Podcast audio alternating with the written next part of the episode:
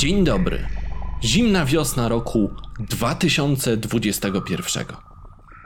Na zewnątrz szaleje COVID, mamy pełny lockdown. Na szczęście Radio Alchemia nadaje chociaż pod bombardowaniem. Co usłyszycie w dzisiejszym odcinku? Na początek trzech dżentelmenów omówi sprawy bieżące i lekko zaśniedziałe. Będą oczywiście suchary oraz deklamacja poezji. Następnie długo wyczekiwany przeze mnie wywiad z Grzegorzem Durtanem z browaru Dirber. Bardzo sympatyczna rozmowa. Mam nadzieję, że Wam również się spodoba. A na koniec laboratorium, czyli Janek i Olek omówią sprawy pH podczas całego procesu tworzenia piwa. Ja nazywam się Przemek Iwanek i zapraszam Was serdecznie do wysłuchania 48 odcinka Alchemii podcastu o piwie. Ruszamy ze sprawą dla Alchemii. Po drugiej stronie mikrofonu jest Mateusz Puślecki. Dzień dobry wieczór. A po trzeciej stronie Janek Gadomski. Cześć. Dosyć świeży temat, przynajmniej w momencie nagrywania. Widziałem pewną dyskusję, która się wywiązała pod postem Krzyśka Lechowskiego na Facebooku odnośnie tego, że piwo, które degustował, było kwadruplem pasteryzowanym.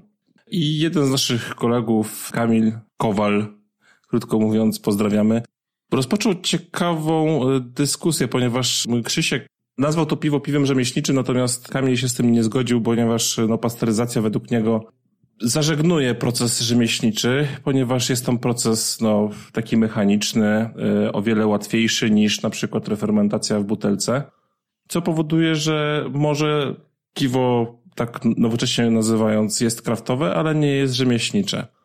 Ja miałem kilka przemyśleń na ten y, temat, natomiast chciałem najpierw zapytać moich szanownych współprowadzących, co o tym sądzą. Wiesz co, mi się wydaje, że przede wszystkim chodziło o to, chodziło o to konkretne piwo, że to był quadrupel, który tradycyjnie jest piwem refermentowanym i o to chodziło Kowalowi, że nie pasteryzowany quadrupel może być rzemieślniczy, natomiast jeżeli spasteryzujemy quadrupla, to on przestaje się zmieniać w czasie przez to i, i właściwie mm, nie otwiera się tak, jak mógłby się otworzyć po, po czasie z refermentacją i to, to o to chyba Kowalowi chodziło e, w tym wszystkim. Natomiast ja się nie do końca z tym zgadzam, czy pasteryzacja może przekreślać piwo rzemieślnicze czy, lub nie. To jest generalnie taka dyskusja podobna do dyskusji z aromatami. Część ich nie dopuszcza, część je dopuszcza, część twierdzi, że jest to rzemieślnicze, bo liczy się produkt końcowy, część myśli, że, że tak nie jest, że aromaty właściwie nie przystają rzemiośle. I to jest taka dyskusja, którą możemy sobie przerzucać w kółko i każdy będzie miał inne zdanie i myślę, że nigdy nie dojdziemy do, do, do porozumienia. Ja uważam, że pasteryzacja przede wszystkim jest sposobem na utrwalenie piwa na tyle bezpiecznym, żeby uniknąć granatów, które zdarzają się w piwach rzemieślniczych i, i są nie do uniknięcia, dlatego że używamy w browarach pulp, które mogą wnieść różne mikroorganizmy, które zaczną, zaczną się aktywować na przykład po pół roku w butelce. Także myślę, że pasteryzacja akurat e, w piwie rzemieślniczym się pojawiła i dobrze, że się pojawiła, co nie znaczy, że sama w sobie wnosi coś dobrego, oprócz tego, że utrwala piwo i, i pozwala mu się nie psuć. Dlatego, że generalnie, jeżeli chodzi o walory smakowe i aromatyczne, to pasteryzacja raczej może wnieść tylko negatywne rzeczy. To znaczy, uważam, że piwo przed pasteryzacją będzie zawsze lepsze niż po pasteryzacji. Natomiast wracając do tematu, ja nie uważam, żeby pasteryzacja jakkolwiek przekreślała piwo z listy piw rzemieślniczych. Ja to sobie taki żarcik ułożyłem na ten temat. Także sam sobie go ułożyłem, sam się z niego będę śmiał pewnie. A będzie koń? Nie, niestety jest to żart bez konia, ale e, tak sobie pomyślałem, że że browary rzemieślnicze powinny wypuszczać piwo w dwóch wersjach, żeby każdy mógł sobie wybrać, czy woli pękające butelki, czy przepasteryzowane brązowe piwo. Wybór należy do ciebie, konsumencie. Tak powinno być moim, moim zdaniem. Oczywiście czy to już był ten żart? Który... Tak, tak.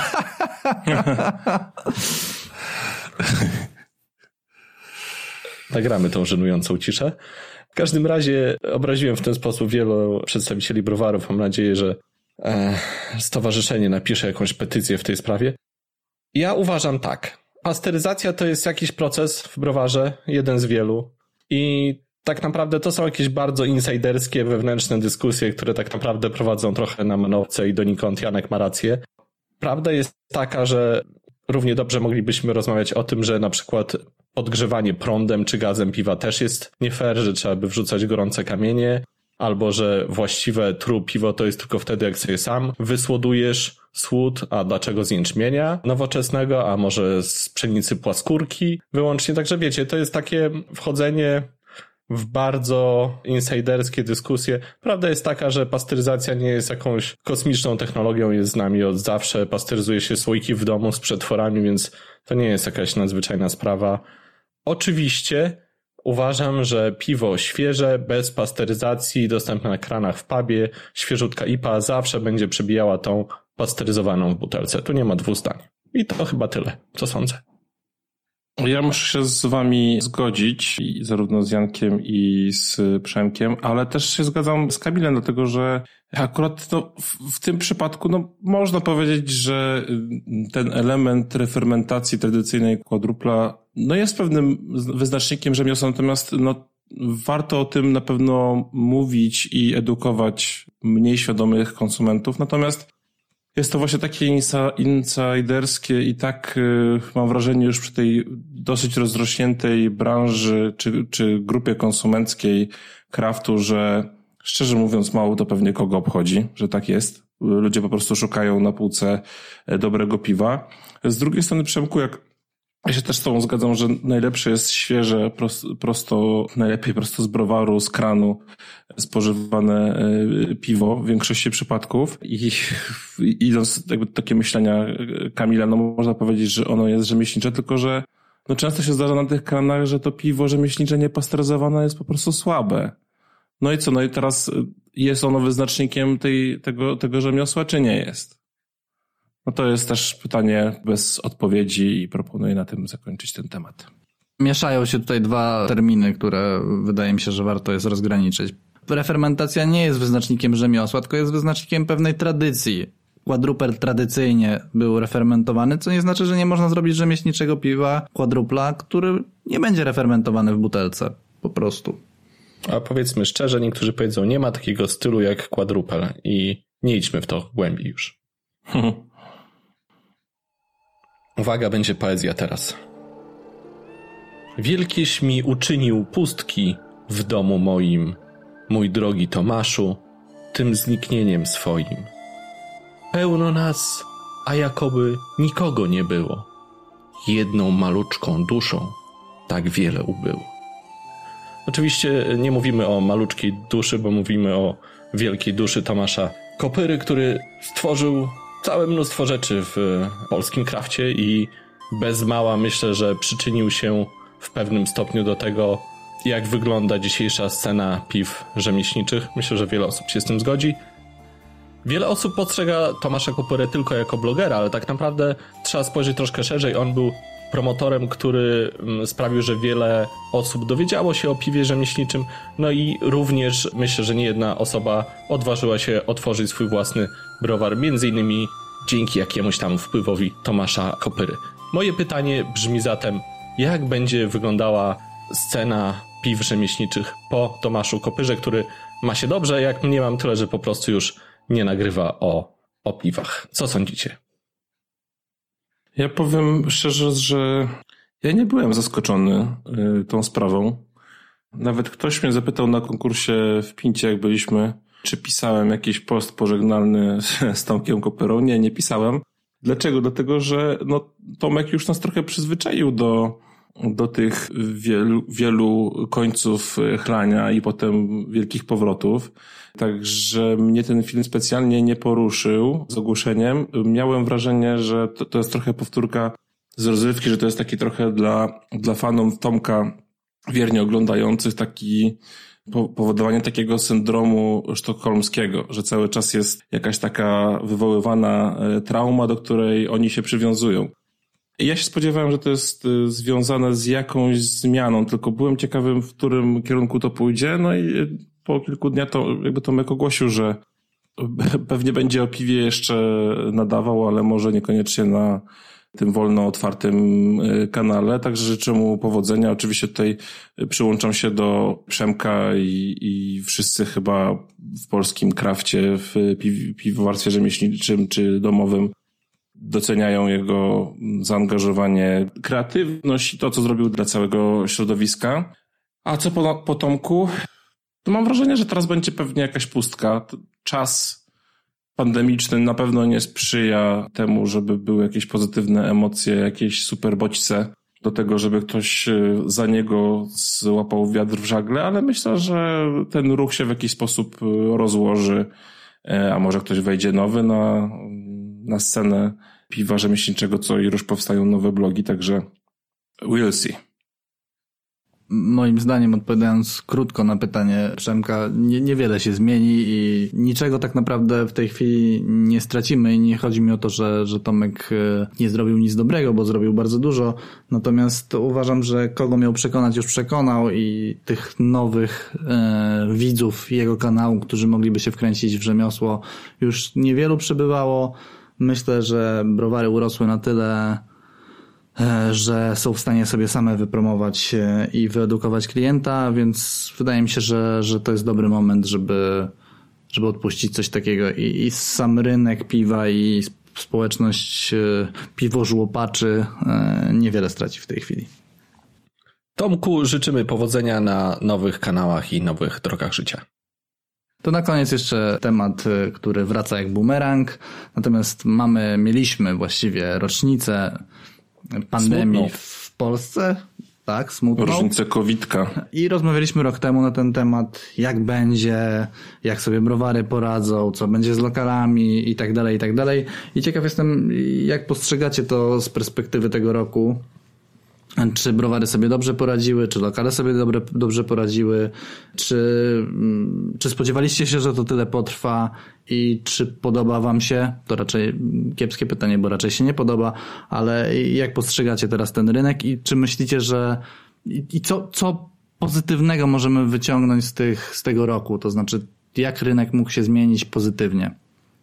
Oho, to chyba będzie najtrudniej znaleźć te pozytywy tego, bo w tym momencie mam pustkę w głowie, jeśli pytasz o pozytywne aspekty. Może mi się coś jeszcze przypomni.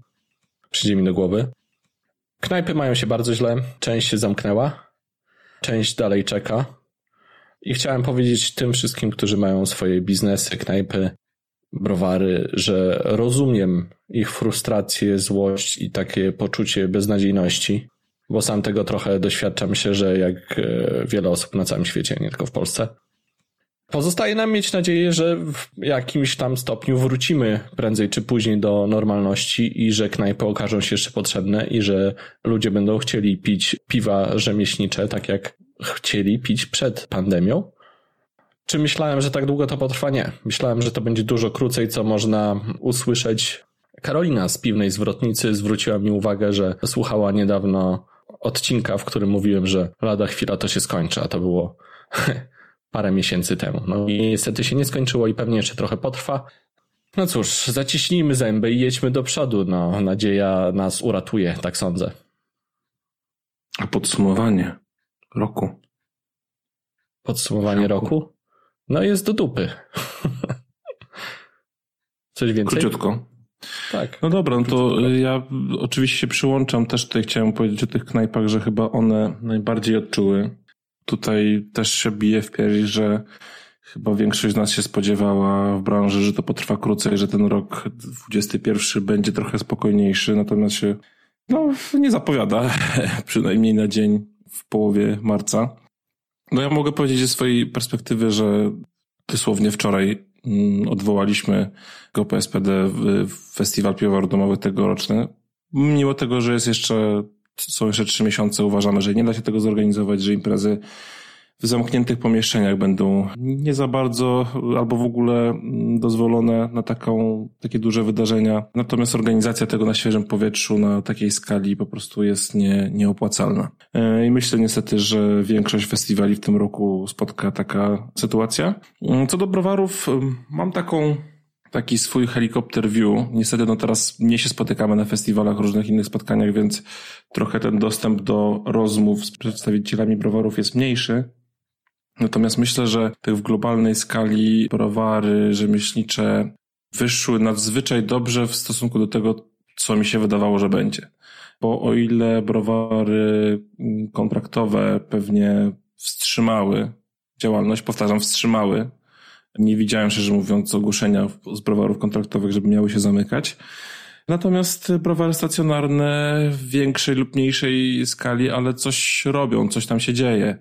Na pewno nie, nie, nie pomogą kontrole urzędów w, w, kilku browarach, które w tej chwili się dzieją, ale to już jest os, osobny temat. Ostatnio o tym rozmawialiśmy. Więc ja mam takie wrażenie, że, że w skali tego roku tak globalnie browary całkiem sobie nieźle poradziły. Myślę, że jeżeli mielibyśmy mówić nie o negatywach, tylko o pozytywach, to na pewno dla wielu to może być właśnie taka fajna nauczka, nauka elastyczności i do tego, że żeby gdzieś z tyłu głowy mieć zawsze jakiś plan B albo nawet plan C, co zrobić, jak coś tam się stanie. Wiele browarów sobie z tym poradziła, zmieniła pojemniki na, na swoje wypusty z, z, z kegów do większą liczbę butelek, czy nawet puszki, więc Myślę, i jakby też kwestia sprzeda sprzedaży do odpowiednich punktów. Tutaj ta, ta zmiana też była bardzo duża. Więc myślę, że sobie browary całkiem nieźle rzemieślnicze poradziły w tym czasie i, i ja ściągam czapkę z głowy. Przyszedł mi do głowy jeden pozytyw. Być może puszkowanie się troszkę rozwinęło, rozlew. Może tutaj troszkę bardziej e, browary tym się zajęły. To jedyny chyba plusik. To, to ja ci podpowiem, no miałeś powiedzieć Monsters w puszce. To, to, był, to miał być ten pozytyw. A Miało tak być bez lokowania.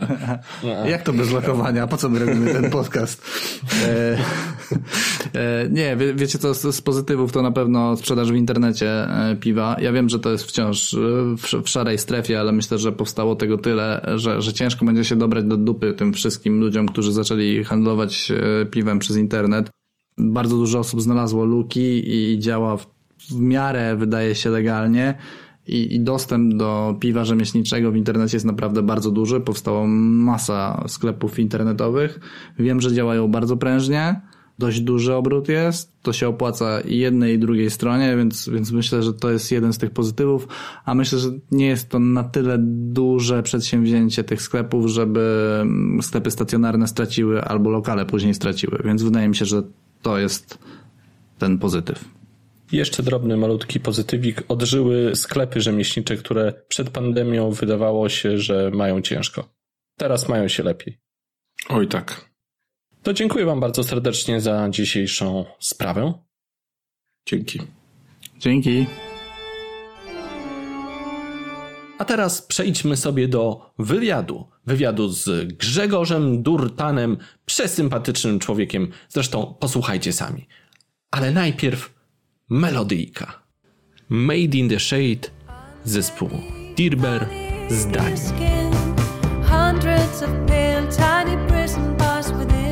No fox, no rose, no dazzling stars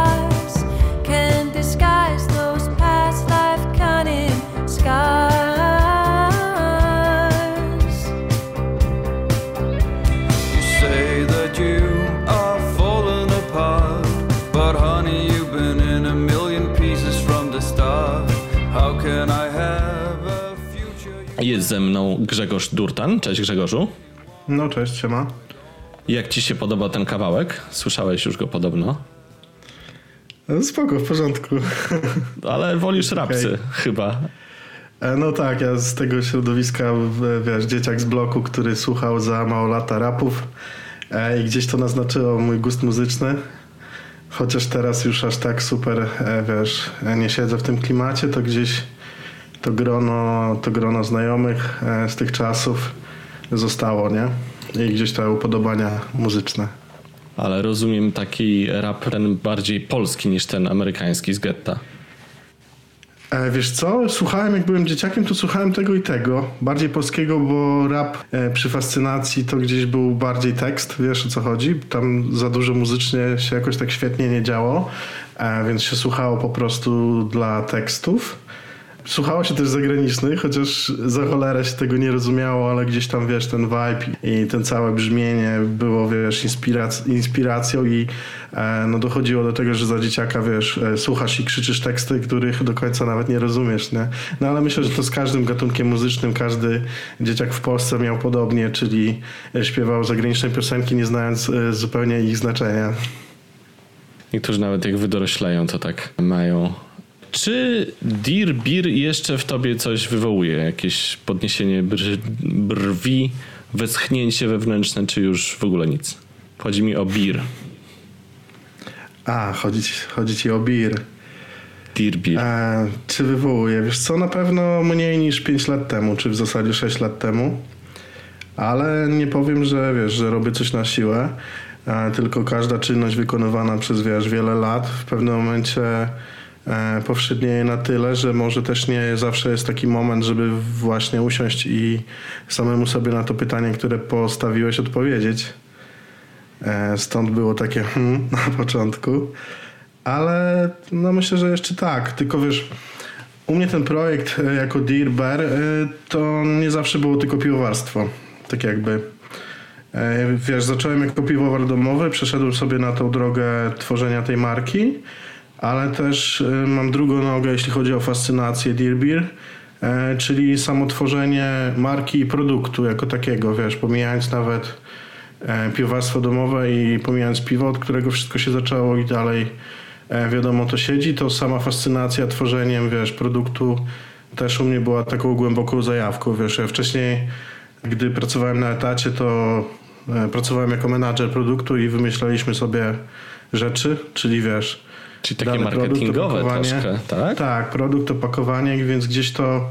No u mnie się to zawsze szło, wiesz, dwutorowo, czyli e, zajawka na piwo z jednej strony, na maksa, a z drugiej strony zajawka też taka marketingowa, czyli ja byłem tym piwowarem, którego się ta otoczka i to, jak wygląda produkt, też bardzo interesowało. Gdy sam wiesz, że w środowisku było tak, że ci często piwowarzy domowi, którzy przeszli na zawodowstwo, nie patrzyli w ogóle na ten produkt, jak on wygląda, wiesz o co chodzi, jak etykieta wygląda, jak ta marka wygląda, tylko obchodziło ich to, co w środku.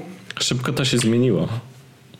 No szybko się to zmieniło i nawet w pewnym momencie mam wrażenie, że ja to bardzo późno w ogóle zrozumiałem, że mm, ta druga noga, czyli to jak produkt wygląda, jak się sprzedaje, to często jest ważniejsza niż to, co w środku. No bo kiedyś sobie tak usiadłem i sobie pomyślałem, że w zasadzie piwa, które nawet te wiesz, rzemieślnicze i kraftowe, które gdzieś mają bardzo silny marketing, e, silne kontakty, gdzieś dbają o tą stronę e, taką wizualno-marketingową, często w środku nie zawierają nieciekawego, nie? A one e, no, sobie świetnie radzą. Nie wiem, czy zwróciłeś uwagę, ale złapałeś się na to, na co łapią się wszyscy, czyli powiedziałeś Dear Beer, a nie Dear Bear. Jak to jest? Czy to z E, premedytacją, uwagę, czy nie? że Zwrócę ci uwagę, że ty najpierw powiedziałeś źle, a ja później powiedziałem dobrze, nie poprawiając się, a później powiedziałem źle. Ja w ogóle bardzo luźno przez te wszystkie Ale to lata z umiem- premedytacją, tak, wiesz. A, a powiem ci, że ja to wymiennie trakt, e, używam. E, w pewnym momencie, jak to leciało e, Dear Beer, Dear Bear, e, często, wiesz, gdzieś tam u ludzi, to ja w ogóle nigdy nikogo nie poprawiałem. Zawsze mówiłem, a spoko, wiesz. To jest tak jak e, na Nike się mówi Adidasy w Polsce, nie? Spoko, ale czy to y, zaplanowałeś sobie, że tak będzie, czy to tak wyszło? Fascynowało mnie to troszkę, zastanawiałem się nad tym. To był plan od samego początku. Aha, czyli z premedytacją, już, sprytnie. Tak, już wiesz, taki jak robiłem taki case study, czyli żona, najlepsi znajomi i brat, siostra, to wszyscy się mylili. A mnie to w sumie śmieszyło bardzo. A na, powiem ci, że nawet na kanwie tego żartu i tego, że to było śmieszne, powstało piwo pierwsze, które się nazywało Dear Bird. To, Rozumiesz, to była kontynuacja właśnie tej, e, tej błędnie, błędnej wymowy. Nie? Wydawało mi się to po prostu zabawne i śmieszne. Taka gra słów i e, akcentowanie. Nie? To jest bardzo poważny podcast, nie wiem czy wiesz i teraz musimy przejść do poważnych rzeczy. Jesteś gotowy na poważne tematy? No nawet zaskoczony od, e, od pierwszych tematów jestem, więc e, przygotowany byłem na inne, spoko. Okej, dobrze, to jedziemy z grubej rury. Zasłynąłeś ostatnio wpisem na Facebooku, w którym porównałeś pomoc naszego rządu dla przedsiębiorców do podlewania ogródka przed płonącym domem. Tam widziałem, było ponad 200 udostępnień, także porządnie. Padały też tam grubsze słowa. Dlaczego zdecydowałeś się powiedzieć to, o czym wszyscy chyba w branży myślą, ale się nie odzywają i siedzą cicho? Wiesz co, to było tak, że po prostu któregoś dnia wstałem i po raz kolejny gdzieś tam e, otrzymałem od znajomego spoza branży e, tego typu zapytanie na zasadzie e, wiesz, a no bo ty już w sumie masz knajpę i ten browar, to jak tam sobie radzicie, bo tam państwo pomaga, nie? wiesz, i było takie what the fuck, ci ludzie naprawdę nie wiedzą, wiesz, że my tu wszyscy tak naprawdę musimy zadbać o siebie, o swój byt w tym całym problemie, a nie, wiesz, a nie, to nie jest tak, że wiesz, że my jesteśmy pod jakąś opieką kogoś. Jest takie denerwujące było, bo masz e, tą instytucję państwa polskiego, która postanawia walczyć z, e, z problemem w taki sposób, że zwala go po prostu na innych. E, czyli po prostu ogranicza działalności e, innych i ich wolność tak naprawdę, co przecież dla mnie, dla mnie to się wydawało w ogóle, że ograniczenie wolności e, takiej życiowej, gospodarczej to jest takie prawo nasze, które wiesz, do tej pory wydawało się jeszcze półtora roku temu niezbywalne, nie? Nagle okazało się, że tak wcale nie jest, że ta wolność to jednak troszeczkę inaczej może być postrzegana nagle. I te, ta instytucja, jaką jest państwo, po prostu, która e, no, walczy takimi instrumentami ograniczającymi i takie jakby koszty też przewala na, wiesz, na przedsiębiorców czy też na inne po prostu osoby, jest traktowana jako wiesz, instytucja pomocowa. Nie? Strasznie denerwujące to było e, w pewnym momencie i stąd ten tekst był taki o właśnie wiesz pseudo pomocy, ale trochę już mi przeszło tak naprawdę, jakoś tam Ciśnienie zeszło. do porządku dziennego. tak, tak. No dobrze, ale jednak troszkę to wyjaśniłem, bo mam wrażenie, że moi znajomi, którzy nie siedzą w tej branży piwnej, też nie do końca, ani gastronomicznej, też nie do końca rozumieją o co chodzi. No bo, no bo restauracje, powiedzmy, dlaczego nie można na wynos, wszystko jest ok, niby zamknięte, ale działają, więc wszystko jest spoko, jeszcze pomoc od państwa. No to jak to jest? Powiedz, jak jest naprawdę jesteś do tego uprawniony. No to rzeczywiście jest prawda, bo też byłem ostatnio na jakimś tam malutkim spotkaniu z dwoma piwowarami domowymi i, i też było coś takiego, że e, powiedziałem jakiś tekst w stylu, że dla browaru na przykład obroty mogą spaść o 10% e, i może nie załapać się na tarczę, a to dla niego może być, wiesz, kompletna porażka, co nie? W obecnej sytuacji, nie mówię w takiej normalno-rynkowej.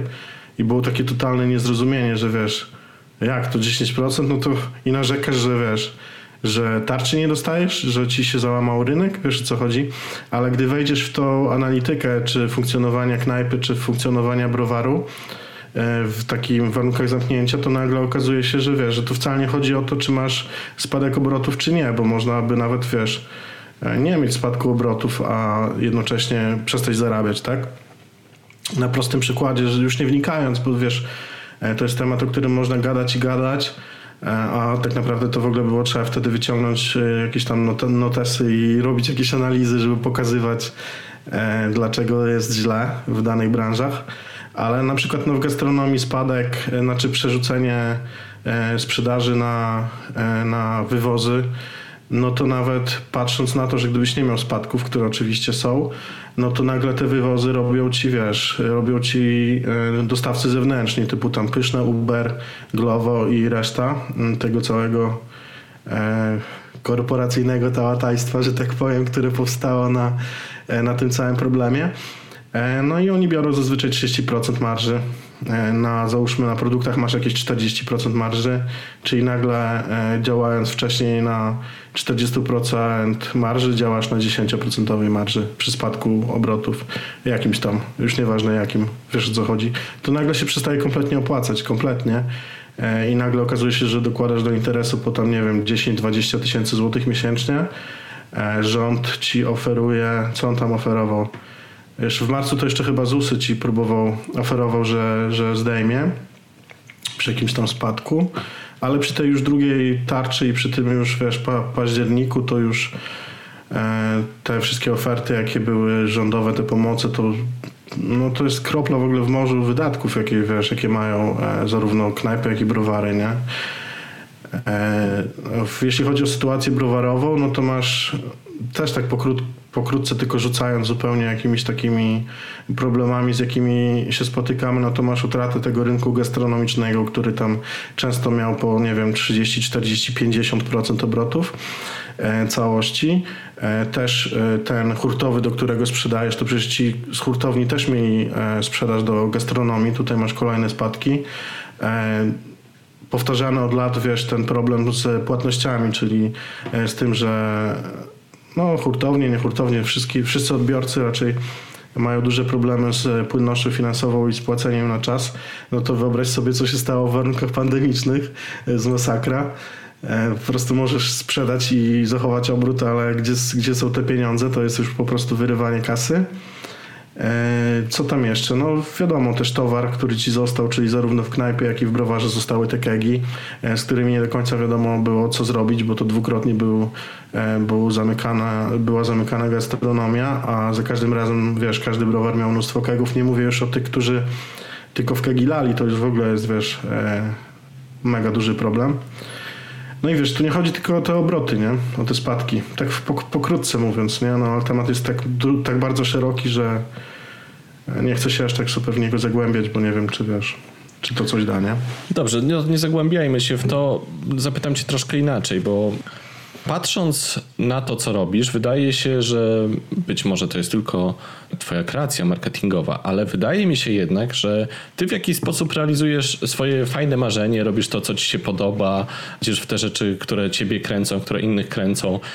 I w pewnym momencie to się zderza z taką rzeczywistością skarbowo-fiskalną kapitana państwo. I takie mam do Ciebie pytanie. Czy prowadzenie przedsiębiorstwa, biznesu w Polsce nieuchronnie musi kończyć się takim zderzeniem ze ścianą albo frustracją, uczuciem wypalenia, jakiejś rezygnacji po kilku latach? Czy tak musi być? Nie mam pojęcia. No, to życie przeżywam, wiesz, pierwszy raz. E, I tak samo tą zabawę w przedsiębiorcę od 2013 roku.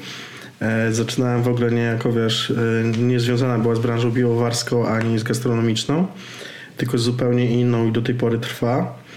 Ale no, muszę ci powiedzieć, że tak jak myślałem, że początki są trudne, no to w zasadzie każdy kolejny rok e, bycia przedsiębiorcą jest trudniejszy, ale to też nie wiem, czy wiesz, czy, czy można to jakoś uogólniać, patrząc na to, co przedsiębiorcy przeżywają przez ostatnie półtora roku, wiesz. To może być e, taka zm- zmienna, która przyszła i kompletnie e, kompletnie wywróciła wszystko do góry nogami, bo może ja pamiętam, że przed tym pierwszym lockdownem ja zaczynałem odczuwać jako przedsiębiorca takie względne poluzowanie. Wiesz o co chodzi, że czułem, że już troszeczkę po tylu latach rozwijania wszystkiego, bo ja wszystko e, zaczynałem od zera, nie miałem jakiegoś tam, wiesz, dużego dofinansowania zewnętrznego, czy kasy po prostu swojej. I wszystko, co robiłem, to budowałem od zera. I w pewnym momencie już miałem takie, że może przestanę tylko wkładać i wszystko, co rozwijam, wiesz, inwestować dalej, tylko może w końcu zacznę coś tam z tego e, czerpać.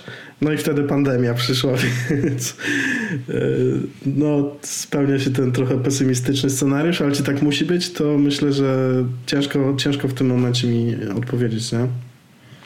Bardzo jesteś dzisiaj polite w stosunku do tego, co wyczytałem w wcześniejszym twoim wpisie. jesteś bardzo łagodny. Dobrze, to nie kontynuujmy już tego tematu, bo e, Wiesz ja co, wyjdę na bo- jakiegoś strasznego bo- frustratę.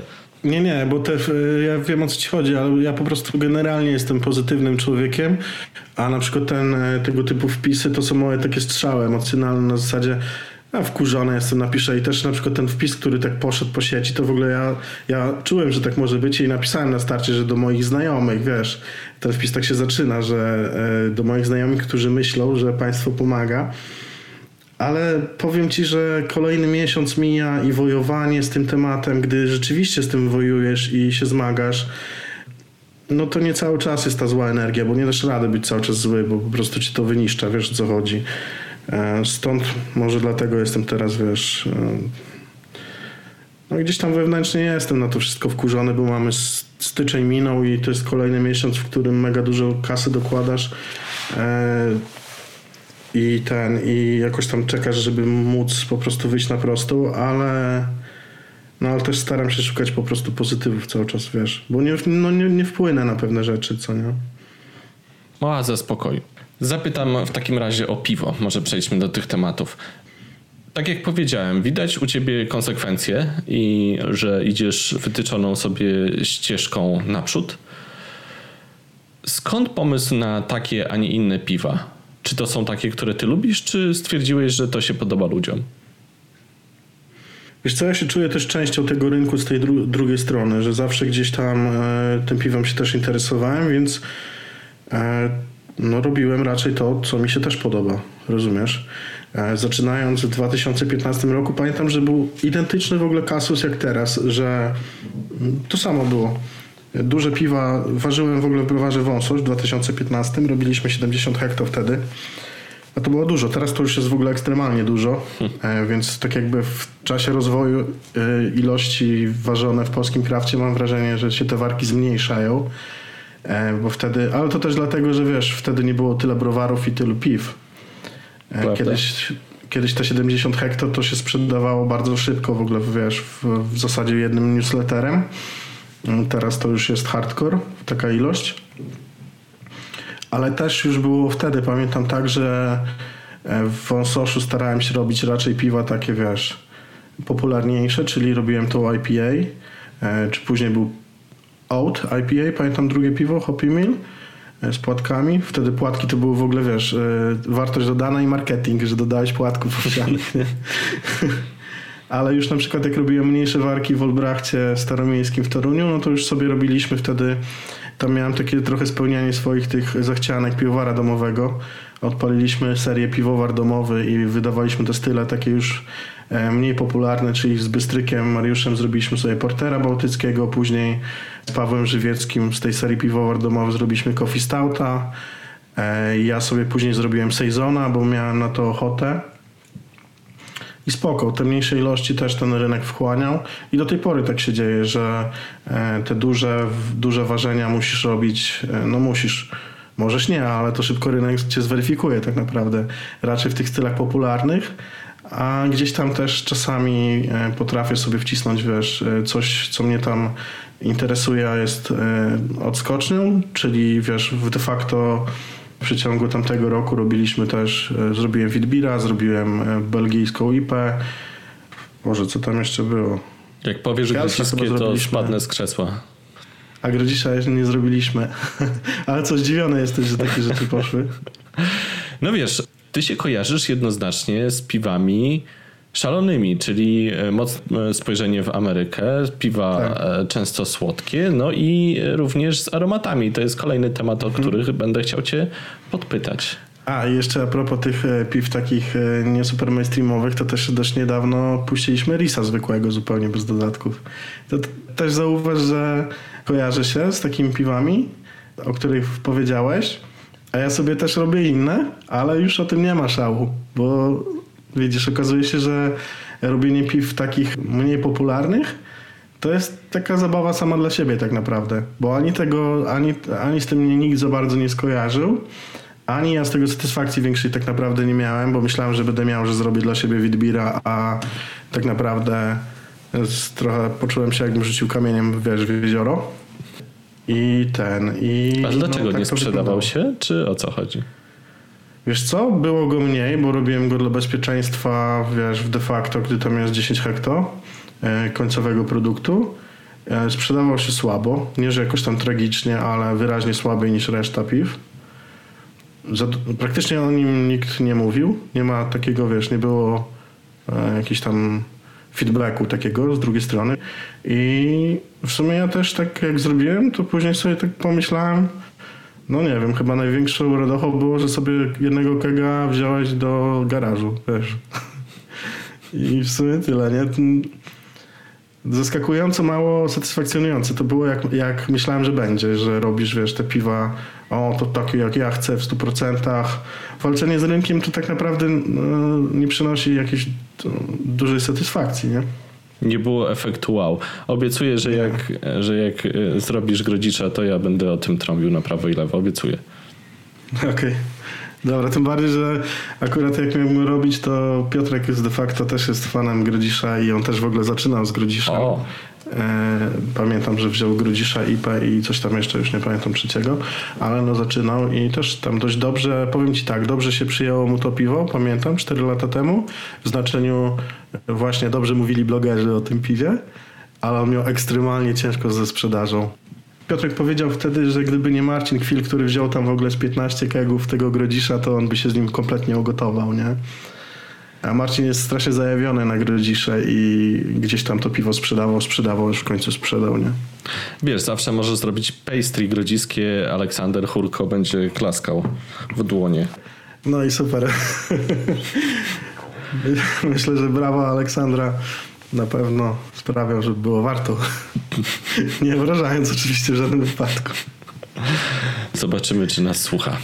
Pozdrawiamy Olka Hulko. Pozdrawiam. Aromaty. Taki potwór, który się czai w szafie. Musimy go wyjąć. No on jest w ogóle takim samograjem, bo strasznie dużo emocji wzbudza. Zauważyłem, że Tomek Kopyrak zauważył, że te aromaty wzbudzają emocje, to wałkował ten temat jeszcze przez e, najbliższe dwa lata. No nie wiem, czy widziałeś koniec chlania kolejny, także...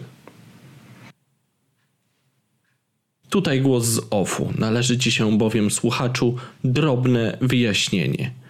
Otóż rozmowę tę nagraliśmy w lutym 2021 roku, zanim Tomasz Kopyra postanowił rzucić piwną blogosferę na dobre. Poczekaj, to chodzi ci o ten koniec chlania e, sezon trzeci, tak? Tak. Ale on to, zobacz, y, przyznaje się od razu i mówi, że wie, że to się będzie dobrze klikać. On nawet w tym materiale to mówił, także robi to jawnie, niczego nie ukrywa.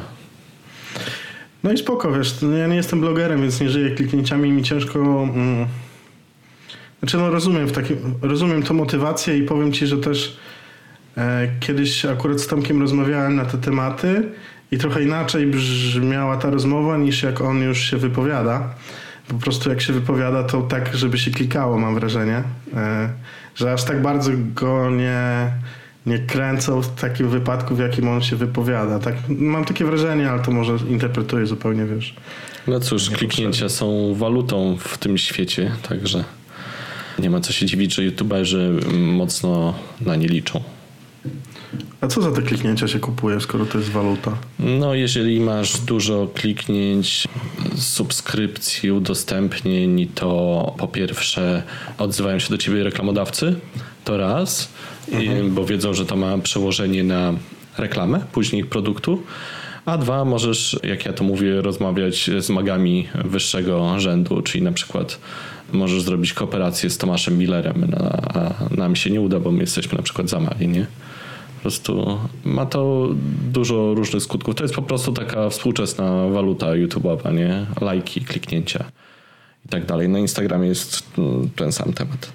Ale y, my akurat Znaczy, powiem, powiem ci, że rozumiem generalnie to, e, rozumiem to, o czym mówisz, to wydaje mi się dość oczywiste, ale nie do końca to rozumiałem w kontekście takich mocno specjalistycznych rzeczy, wiesz o co chodzi, miałem wrażenie, no ale nie, no tutaj masz rację, przecież Tomek też nie robi tego, bo, bo to lubi w znaczeniu takim, e, gdyby tylko dlatego to robił, to by już mu się to dawno znudziło pewnie, nie? Po tylu latach, no nie wiem, tak strzelam. Może, może dlatego nie, nie, nie pomyślałem o tym, wiesz. Wyrzućmy temat Tomasza Kopyry. Co tam słychać w aromatach? Powiedz mi, co w tobie to wywołuje? Ja popełniłem na ten temat wpis na Craft Magię. Można sobie zobaczyć o aromatach. Generalnie, jako że znam dość dobrze przemysł spożywczy, to powiedzmy sobie szczerze, 90% przemysłu używa aromatów. No ale pytanie, czy Kraft też powinien? No słucham ciebie. No we mnie ten temat w ogóle na początku nie budził żadnego większego wrażenia. Powiem ci szczerze, że gdzieś tam mo- moja styczność z aromatami była taka, że jako już piwowar domowy pamiętam, że kiedyś sobie testowałem jakiś tam aromat orzechowy, bo chciałem zrobić piwo orzechowe. E, Dodawałem orzechów. E, Ze słodów też próbowałem wyciągnąć, też było spoko, ale żeby zrobić ten efekt... Orzech ciężko. Orzech ciężko wyciągnąć. Ekstremalnie ciężko. Znaczy, praktycznie jest to niemożliwe, nie? Bo w zasadzie wyciągasz to, co jest na orzechu, niż e, tą esencję orzecha, No a poza tym orzech dla nas kojarzy się, wiesz, bardziej ze słodyczami i z aromatami niż y, podświadomie, niż z rzeczywistym orzechem, jeśli chodzi o aromat. Stąd ciężko po prostu wyciągnąć coś, czego nie ma w danym produkcie, z tego produktu. Czyli no tak ludzie mają, generalnie kojarzą bardzo często dane aromaty danych rzeczy z aromatów tak naprawdę ze spo, spożywki całej ogólnej niż e, z wiesz, rzeczywistych e, tych produktów. Ale to tak pomijając zupełnie z boku tematu. I nie tylko polecam sobie sprawdzić jak pachnie cytryna, jak pachnie aromat do toalety cytrynowy, także możecie no, znaleźć. Zupełnie inne rzeczy to są, dokładnie. I często tak jest, nie? No i dla mnie to nigdy nie był jakiś tam temat taki tabu. Było to dla mnie dość taki jakiś składnik, który gdzieś tam no, odbierałem, że można go użyć. W krafcie jeszcze przed tym, zanim był, wiesz, hejtowany tak na maksa. Wydawał mi się po prostu czymś tam normalnym, ale też nie, nie darzyłem go jakąś taką straszną estymą, czy jakoś nie wydawał mi się zajebisty. Po prostu wydawał mi się aromat zawsze, że jest po prostu płaski zazwyczaj, źle użyty i nie wiem, taki jednowymiarowy. Nigdy nie byłem jakimś tak, i tu cię zdziwię, nigdy nie, nie byłem jakimś tam świetnym, wiesz, zwolennikiem. Chociaż powiem ci, że jeśli nie mówisz e, źle o aromatach, to zawsze jesteś postrzegany jako duży zwolennik. Ja byłem zawsze postrzegany jako wielki obrońca i zwolennik aromatów, bo po prostu w pewnych Pierwszy aspektach... aromaciarz kraftu. Tak, tak. E, a muszę ci tutaj zdziwić, e, bo to tylko PR. Znałem wielu wcześniej. Ja się uczyłem na innych. Tylko ja pierwszy mówiłem o tym, wiesz, tak zupełnie normalnie, na zasadzie no ja taki jestem, że nie będę, jeśli, nie wiem, trzech, czterech, pięciu wcześniej poznanych ludzi używa aromatów i na przykład ja wchodzę i od kogoś e, patrzę, a to tak, to tak, to spoko, to nie i coś tam w pewnym momencie używasz tego aromatu, no to ja to o tym normalnie mówiłem, wiesz o co chodzi. I z tego względu byłem taki pierwszy postrzegany jako tych od aromatów, ale z mojej strony tak w ogóle nie było, nie? W ogóle się ani tak nie czuję, ani ludzi z branży, których znałem wtedy, oni wszyscy, a nie chcę też wyjść na takiego, który po prostu obgaduje środowisko, ale no dla mnie to nie było nic nowego, ale też wiem, że nikt o tym e, nie mówił i do tej pory każdy się praktycznie boi, wiesz, mówić takie rzeczy. Nie? Czekaj, czekaj, czekaj. Czy ty teraz ujawniasz tutaj sekrety branży? To znaczy, że niektórzy dodają aromaty i o tym nie mówią albo nie deklarują? No czy wiesz co, właśnie w ogóle nie chciałem w ten temat wchodzić, bo to... No dawaj, już powiedziałeś. No niechcący to powiedziałem, ale to też nie... Nie, też źle to odebrałeś. Nie powiedziałem, że e, że mm, używają, a nie mówią o tym, że używają. Powiedziałem bardziej, że e, gdzieś tam jest w życiu, ale nikt z tego nie robi jakiejś wielkiej afery. I to też, e, zobacz u mnie z czego to wynika. Ja na przykład wchodząc w 2015 do browaru Wąsosz też nie wiedziałem nic o aromatach, a tam stały półki tego, wiesz o co chodzi? Bo oni też używali w tych swoich, e, oni w tych owocowych piwach używali aromat plus sok łączony z cukrem pół na pół. I gdzieś tam to po prostu było w życiu. Później patrzysz, ktoś inny też.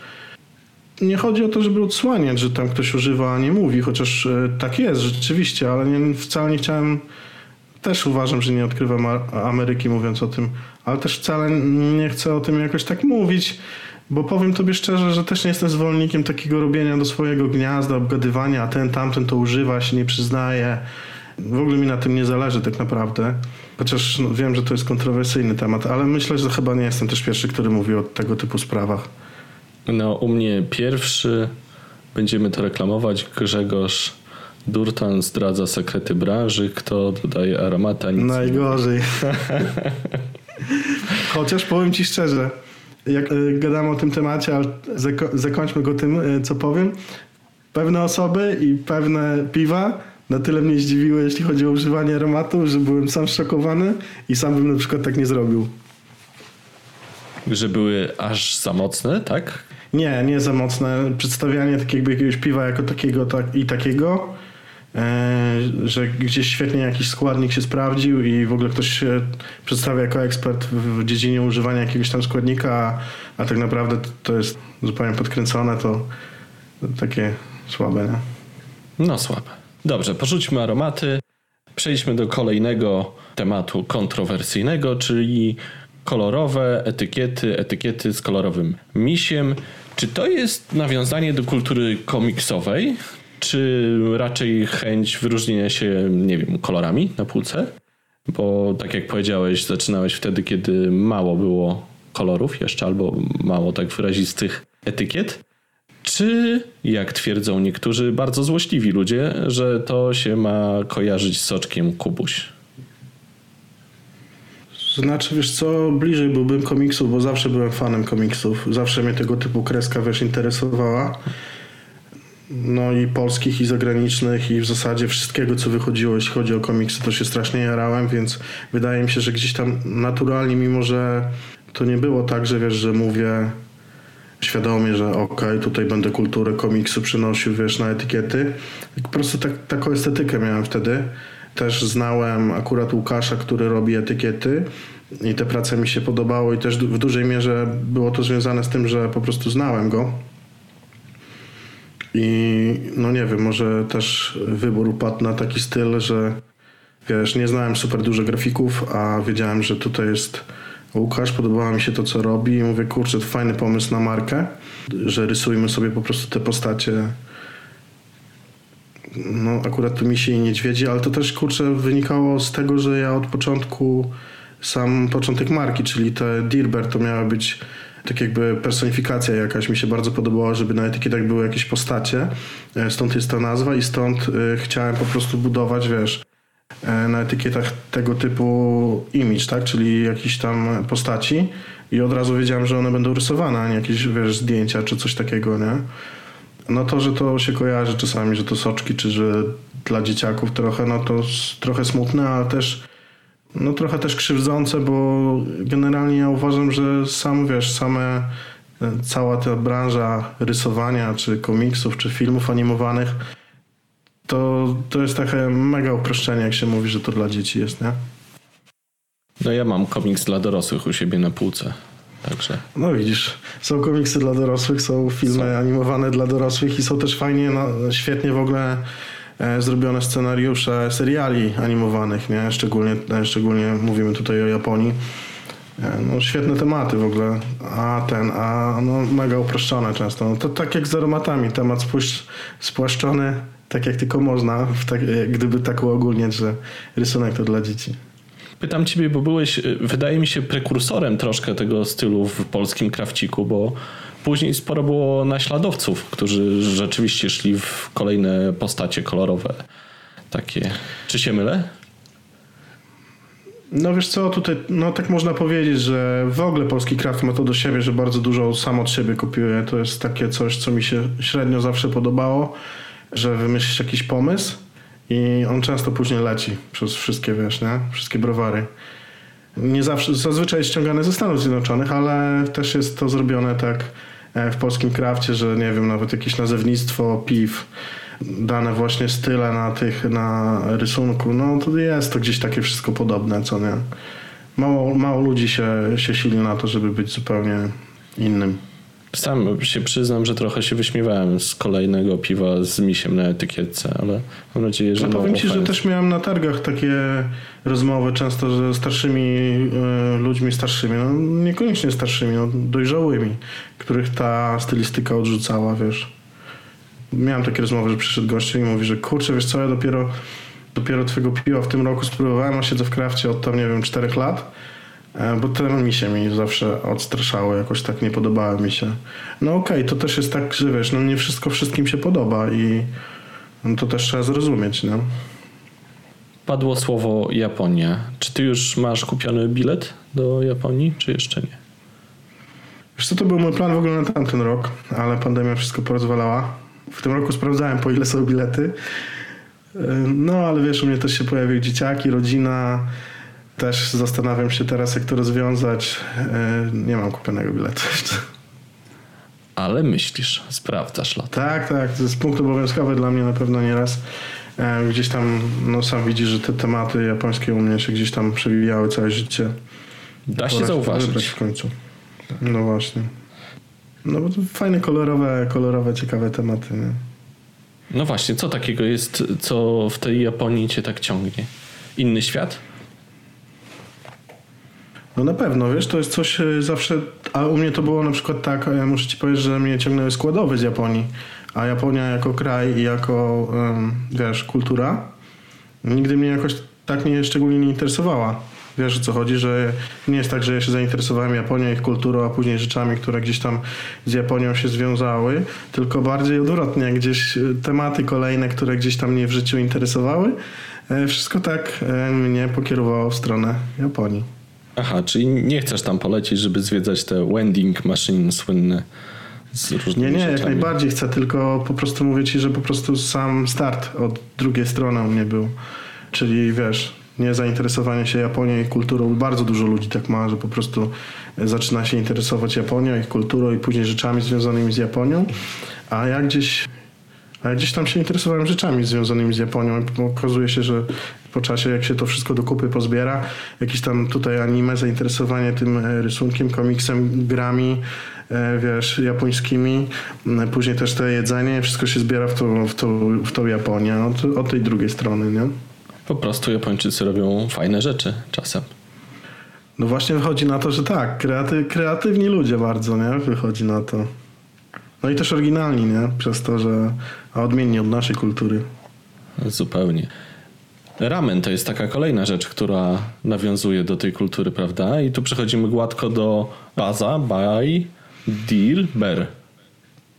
Tak, to jest, kolejny, to jest kolejny taki temat, o którym wcześniej wspomniałeś, jakoś tam tego nie pociągnąłem, że... Czyli twoja ja generalnie- restauracja. Jeszcze może Tak, powiem, tak. bo może ktoś nie wie. No mamy, mamy restaurację. Chciałem zrobić papa, niechcący wyszła mi restauracja. Ale wracając, chciałem e, nawiązać do tego, co wcześniej powiedziałeś, że ja sobie gdzieś tam spełniam te takie e, marzenia i zainteresowania, przerzucam to na kanwę zawodową, ale powiem tobie, że po prostu ja tak zawsze uważałem, zawsze tak do życia podchodziłem, że często ludzie mówią, że praca to praca, hobby to hobby po pracy. Nie łącz e, hobby z pracą, bo stanie ci się coś złego, że to będzie nudne. A ja mam odwrotnie, wiesz, tak dużo pracujemy jako ludzie. W ogóle niepotrzebnie tak dużo pracujemy. Takie mam wrażenie, że kiedyś pracowało się po to, żeby żyć, przeżyć, a teraz się pracuje, żeby pracować tak naprawdę, a życie jest dodatkiem do pracy. No to skoro już tak jest e, ułożone w społeczeństwie, że tak dużo pracujemy, no to dla mnie to po prostu jest oczywiste, że to musi być mega interesująca praca dla mnie, wiesz, musi mnie to jarać, jak mnie to nie jara, e, no to nie ma szans, żebym ja w ogóle, wiesz, tego robił, to jest po prostu dla mnie bez sensu strata czasu. E, Stąd, wiesz, jak zająłem się piwowarstwem domowym, którym się na maksa jarałem, no to w pewnym momencie stało się to też częścią zawodową mego życia. E, Jak za, z, strasznie się zainteresowałem ramenem, E, no to w pewnym momencie zupełnie naturalnie też chciałem, żeby to stało się częścią zawodową mego życia, że skoro tak dużo czasu poświęcam na to, no to fajnie, jak na tym zarabiam. Super, nie muszę zająć się rzeczami, które mnie nie interesują, żeby mieć pieniądze. Robię się, robię, wiesz, zajmuję się tym, co mnie interesuje. Przy okazji zarabiam pieniądze. No, moim zdaniem świetny, wiesz, świetny pomysł na życie. No i tak sobie obrałem i tak zamierzam to jeszcze dalej ciągnąć. Ty opowiedz coś więcej jeszcze o bazie, bo ja nie miałem przyjemności jeszcze być, chociaż lubię ramen. No powiem ci, że ten, e, wszyscy jak otwierałem e, gastronomię, to wszyscy mówili, że to mega ciężki biznes. Okazał się mega ciężkim biznesem, czyli tak jak przewidywali, znaczy tak jak mówili. Później przez pandemię to jest jeszcze w ogóle okazało się, że biznesem dla, wiesz, dla samobójców trochę. I kurczę, co ci opowiedzieć tak naprawdę, tak ogólnie. Z mojej perspektywy no, ciągła walka, inaczej niż myślałem. Myślałem, że pierwszy rok to będzie taka walka, wiesz, z rozkręceniem lokalu, dopieszczeniem wszystkiego. E, później weszła pandemia, więc no tutaj ciężko to wszystko ubrać w jakąś taką zgrabną wypowiedź, wiesz, co powiedzieć o bazie. To powiedz mi, ile rodzajów masz ramenu i czy masz na przykład wegański ramen, albo co jeszcze ciekawego można u Ciebie zjeść, bo ja nic nie wiem, nie byłem, nie znam się. Opowiedz. Aha, wiesz co, no mam trochę tych ramenów, one też się zmieniały, też cała idea w ogóle robienia ramenów w bazie była taka, że mieliśmy bardzo dużo robić zmian, ale sam początek mnie trochę zaskoczył tym, że tam mia, miałem mniej czasu niż myślałem na to. Gdy już sobie poukładałem życie, to wiesz, to ciężko teraz w ogóle wprowadzać zmiany, gdy działasz na wynosach, bo wprowadzenie w ogóle jednego dania nowego w 15 tych aplikacji to jest w ogóle koszmar. E, I zmiana menu też jest ciężka, a na tym trochę się te rameny opierały, że miały się zmieniać. E, no i co? No trochę różnorodne miało być. Są trochę ze sznytem europejskim. Tutaj jest jakiś taki mój, chyba to samo w piwie mam. Nie wiem, czy to dobrze, bo na pewno część ludzi to lubi, część nie. Czyli na przykład w piwie zawsze lubiłem trochę pokombinować i odejść od tej receptury, e, wiesz, oryginalnego stylu piwa. No i tak samo w ramenach gdzieś tam do tej bazy coś tam ciekawego staram się dorzucić, wiesz. Stąd też te wegańskie, które w ogóle tak naprawdę w Japonii nie były znane, rameny wegańskie, a my mamy też ich już trzy chyba, tak. To ile masz w sumie ramenów, albo ile miałeś przed pandemią? Wiesz co, w okolicach chyba siedmiu, siedmiu O. różnych. Okej, okay, no to już, już trochę jest. No i tak sobie, wiesz, jadę z tym menu od pół roku w ogóle, gdy mam nowe w głowie całe, ale nie mogę go wprowadzić. No ale trochę jest. Też się, też się uczę. Te, też tu jest tak, że wiesz, rzuciłem się trochę na głęboką wodę, znając, y, wiedząc o swoich słabościach. Wiedziałem, że nie jestem jeszcze świetnie, świetny w tym wszystkim. E, I z czasem to dopieszczę i baza jest dla mnie takim projektem, który wymagał trochę czasu i, i nadal bardzo dużo wymaga. E, Szkoda, że wiesz, to jest jedna z rzeczy, która ta pandemia też sprawia, że szkoda, że nie ma czasu ani nie ma myślenia o rozwoju, bo z jednej strony masz to, że masz zamkniętą knajpę, więc powinieneś mieć wiesz, więcej czasu, zrobić jakieś tam nowe remonty, porobić nowe rzeczy, a z drugiej strony ta cała niepewność, zamykanie co dwa tygodnie, wiesz, przedłużanie tych lockdownów, nie wiadomo, czy ty w ogóle, ja w ogóle przez pół roku się zastanawiałem, czy ja to bazę zamykam, czy otwieram, zamykam, otwieram. Boże, po prostu taki roller coaster em- emocji, który rząd nam zapewnił, prze, przewalił naszą psychikę, wiesz, do góry nogami 15 tysięcy razy, jak jakieś dziecko, które po prostu nie wie, co robi, a decyduje o ludzkim życiu, e, że wiesz, że no, do tej pory się w brzuchu kręci i szkoda, szkoda tego rozwoju, który też został, wiesz, zatracony, nie? jeśli chodzi o, o bazę, nie? Można było dużo, dużo więcej w tym czasie zrobić, a wszystko stoi i czeka na odmrożenie, nie? Ale jednak pewien pomysł się pojawił i to chyba pandemiczny, czyli ramen nabity w butelkę. Coś takiego znalazłem. Wyjaśnij. Tak, po prostu nabijamy całą część płynu w butelkę, co jest, przydała mi się kapslownica z piwowarstwa domowego. E, Resztę pakujemy próżniowo w woreczki i wysyłamy do paczkomatu. To jest taki pomysł, żeby wiesz, dotrzeć gdzieś e, szerzej. E, Myślę, że fajny pomysł. Trochę, trochę mało czasu na to poświęciłem, bo powinienem więcej, ale ostatnio jest tak zimno, że w ogóle boję się wysyłać tych ramenów. Wiesz, jest minus 15 i ludzie zamawiają te rameny i się boję się wstawić w tej butelce do paczkomatu, bo to jednak jest żywność, która musi przez noc, wiesz, tam gdzieś w paczkomacie stać. E, No ale myślę, że to fajny w ogóle pomysł jest, e, warty kontynuowania, uzależniony trochę od pogody. E, I to jest właśnie kontynuacja siedzenia i wymyślania, jak ci rząd nie pozwala, wiesz, postawić michę e, z ramenem dla klienta, no to kombinujesz, co tutaj jeszcze można z tym wszystkim zrobić, żeby gdzieś, wiesz, e, to popchnąć, nie? No brzmi to super. Wydaje mi się, że chyba lepiej w zimę niż latem, ale no nie wiem. Kurczę. No lepiej tak wiesz po środku, czyli Aha. no nie wiem, minus 5 stopni, jak już było te minus 10-15, no to trochę lipa.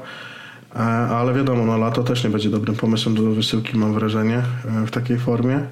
No ale myślę, że nie zrezygnujemy i sezonowo będziemy to robić, a na pewno e, na pewno przyjdzie czas, że po prostu rozwiniemy to dużo bardziej, co nie? Tylko po prostu muszę któregoś tygodnia wstać i poświęcić na to właśnie swój czas, nie? Podobno miały być jakieś paczkomaty chłodzone, ale nie wiem, czy to w końcu wypaliło, czy nie. Jakieś pojedyncze skrytki, coś takiego.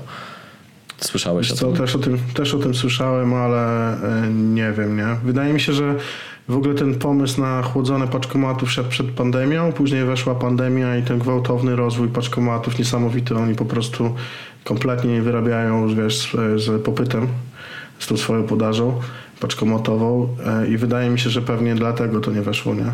Że Aha. wiesz...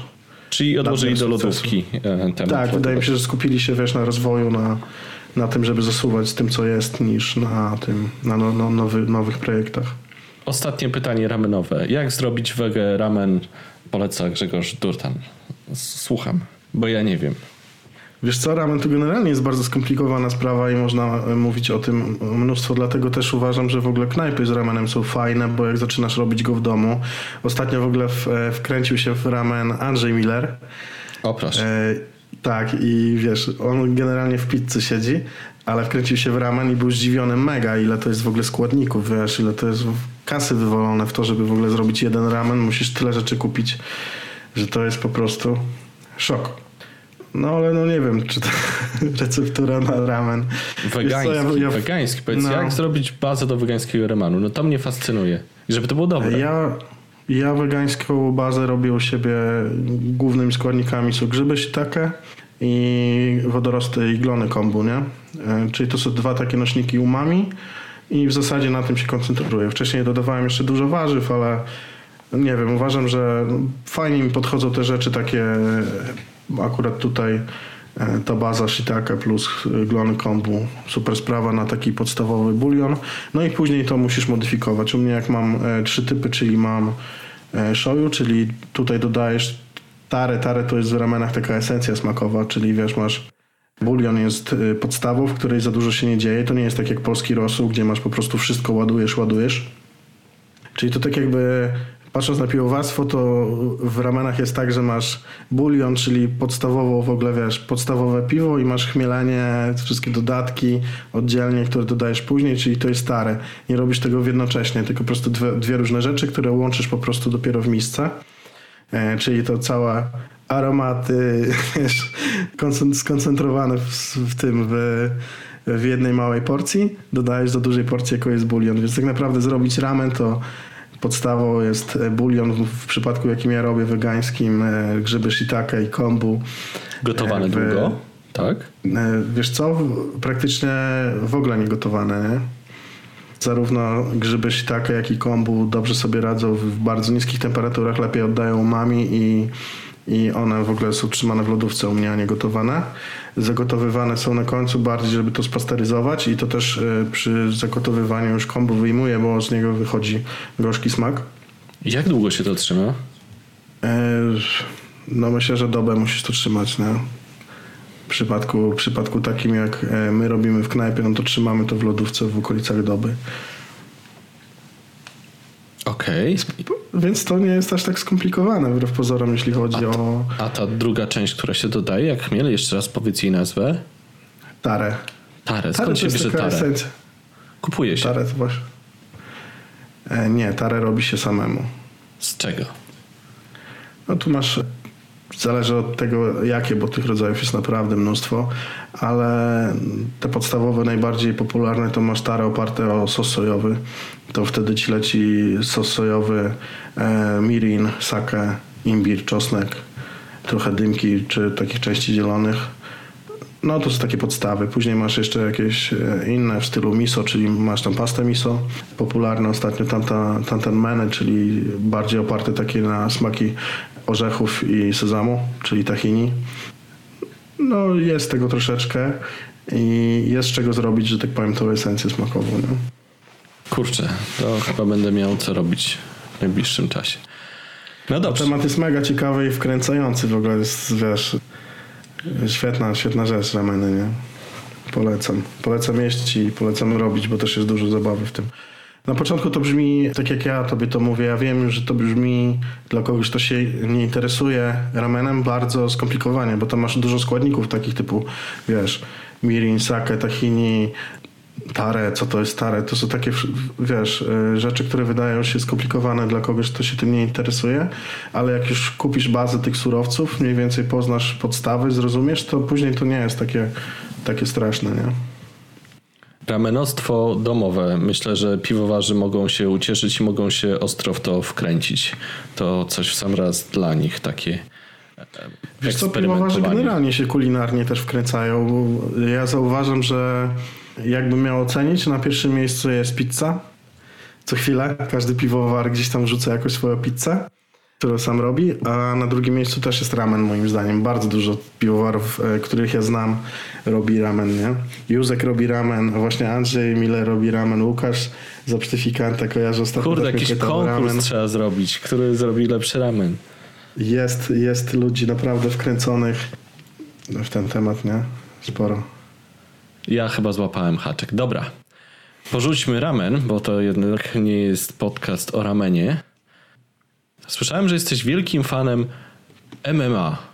Ja kiedyś postulowałem, żeby zrobić takie mm, na bitwach piwowarskich MMA, żeby na zasadzie szachoboksu, żeby tu piwowarzy prezentowali swoje piwa, a później tam jakieś drobna walka w ringu. Co ty Co sądzisz ty o tym? w ogóle? Serio? Tak, miałem taki pomysł, niestety nikt nie chciał go zrealizować. Nie dziwię się. Kiedyś, wiesz co, kiedyś ktoś rzucił pomysł na targach chyba poznańskich, nie wiem czy nie grzechu, organizator, żeby wypuścić kalendarz z piwowarami nago. Nie wiem czy słyszałeś, była taka inicjatywa. Okej. I też chyba nie, nie pykło, nie? Nie pykło. A co ty sądzisz, żeby zrobić właśnie MMA piwowarów? Takie fame MMA.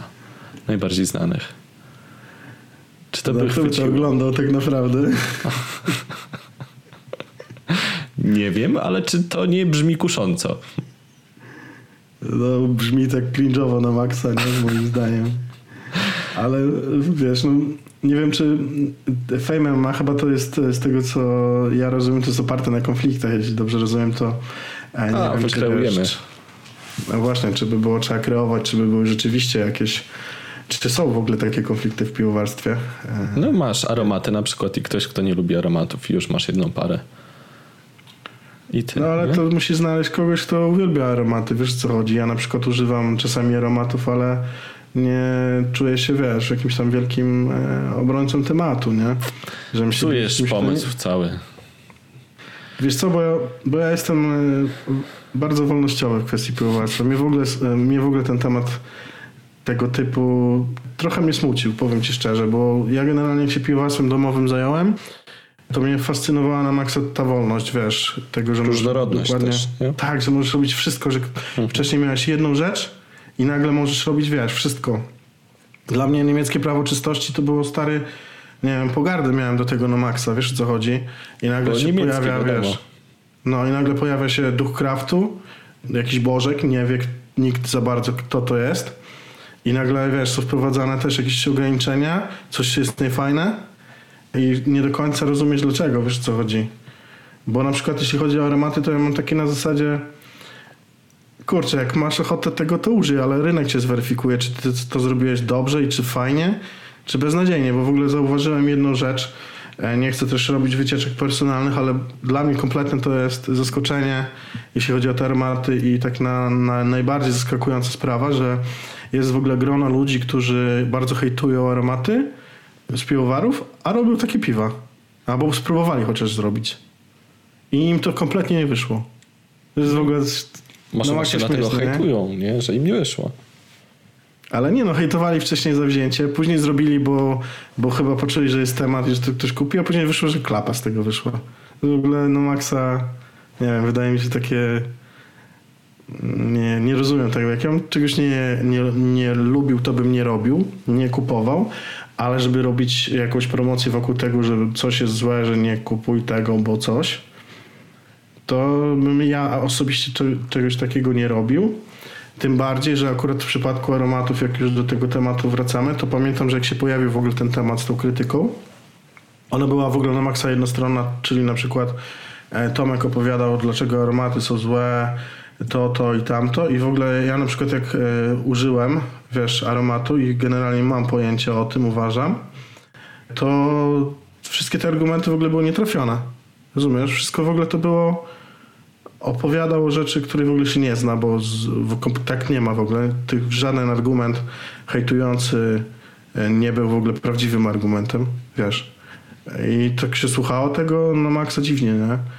I może stąd e, też było to, że ja w ogóle dyskusję podejmowałem na ten temat i przez to byłem postrzegany jako ktoś, kto e, jako ktoś, kto broni aromatów. Rozumiesz? Czyli na przykład Bo powiedziałeś się po jednej stronie.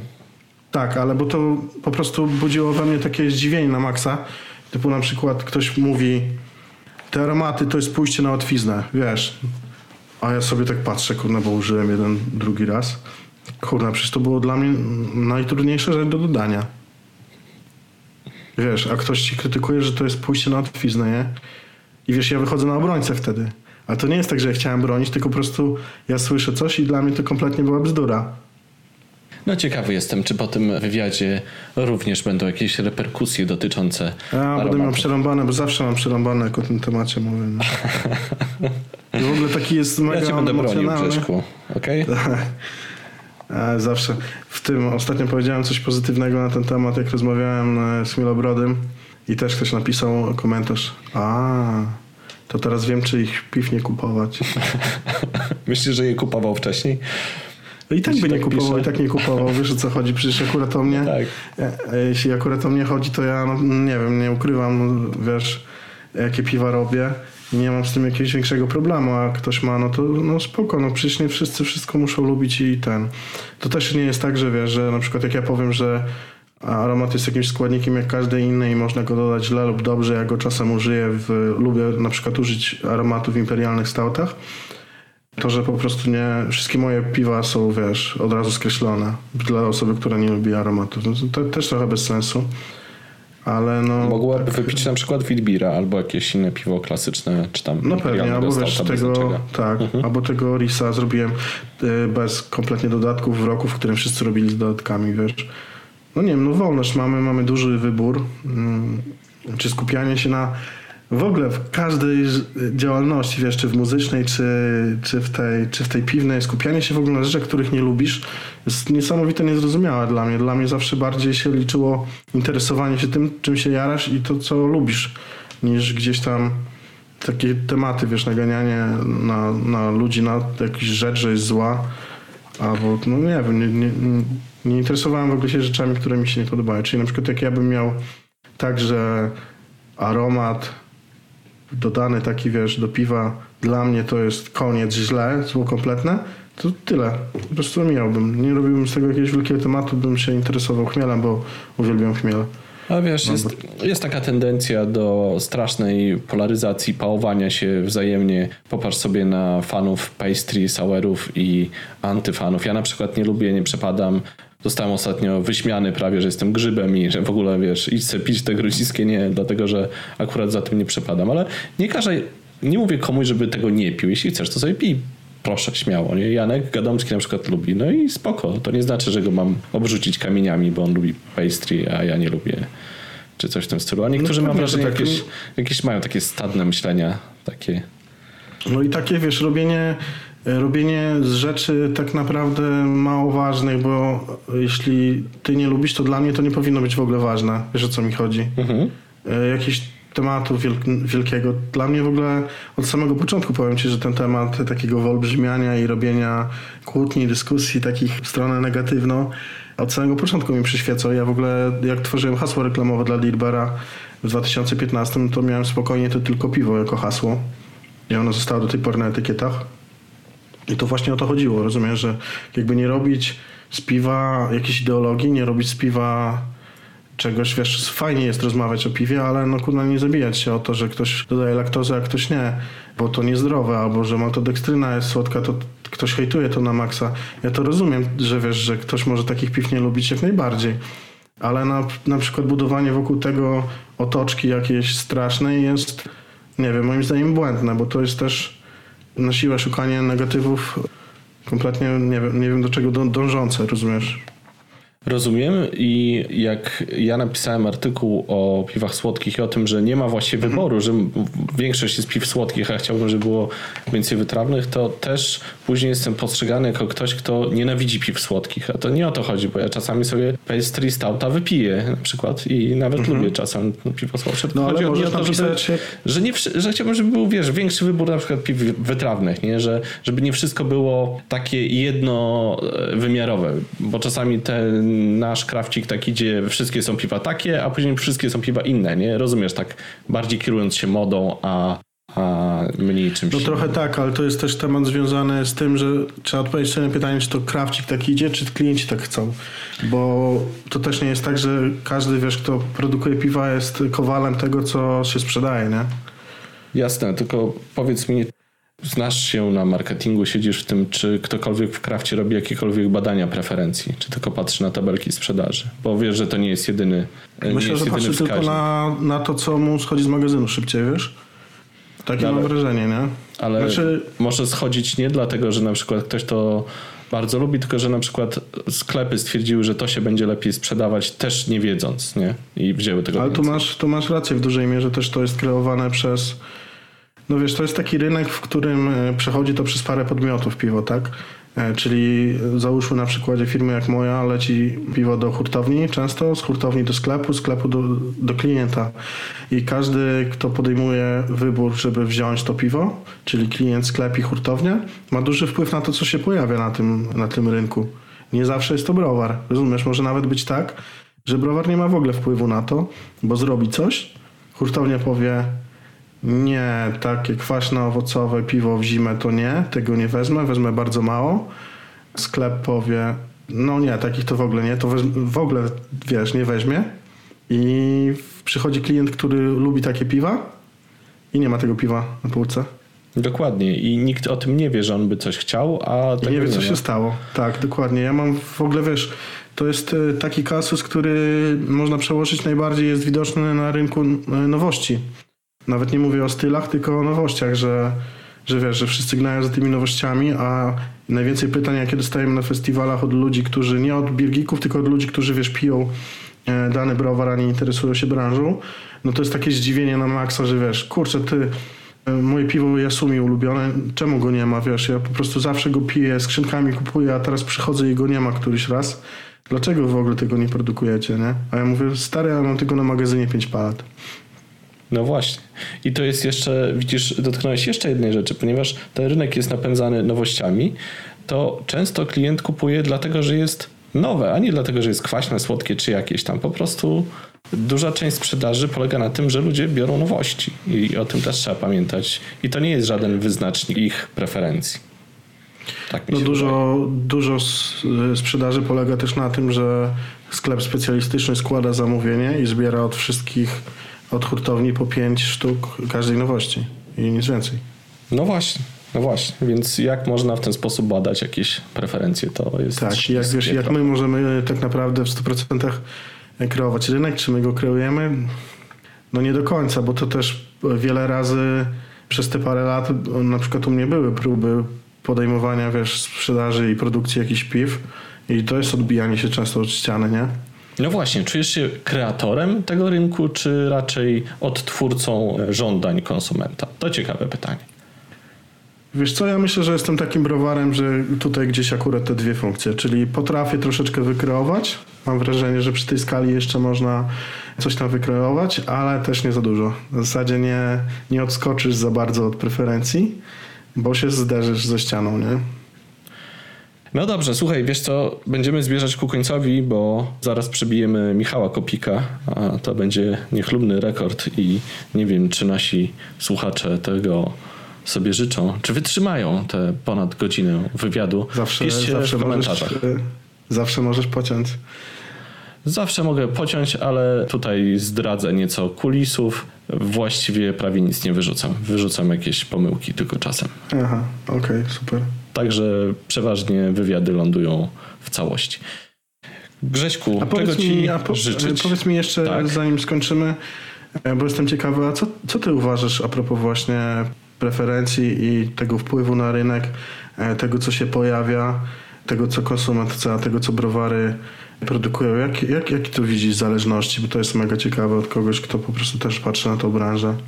Ja jako, że zajmowałem się produkcją spożywczą przez dłuższy czas i również pracowałem w dziale R&D, czyli Research and Development mhm. i tworzyłem nowe produkty, to zawsze są dwie strony. Zawsze jest tabelka, w którą marketingowcy muszą patrzeć i patrzeć ile się sprzedaje i iść w tym kierunku ale zawsze też warto tworzyć nowy produkt, ponieważ ten, kto stworzy coś nowego i, i to zażre i będzie pierwszy, będzie zwijał duży z tego profit. Także zawsze to jest zbalansowanie. Część firm idzie wyłącznie w odtwórczość, część firm stara się być bardzo kreatywna, a większość wypośrodkowuje to przeważnie tak, że większość odtwarzają i próbują też robić nowe rzeczy.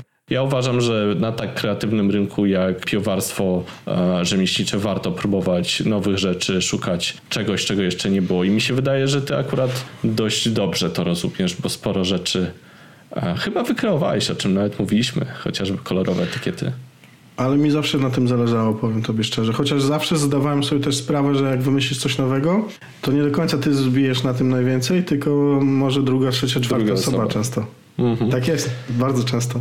E, No tak, ale no, Pinta raczej nie może narzekać, bo wydaje mi się, że była pierwsza albo prawie pierwsza i chyba dalej jest na samym początku tego krawciku.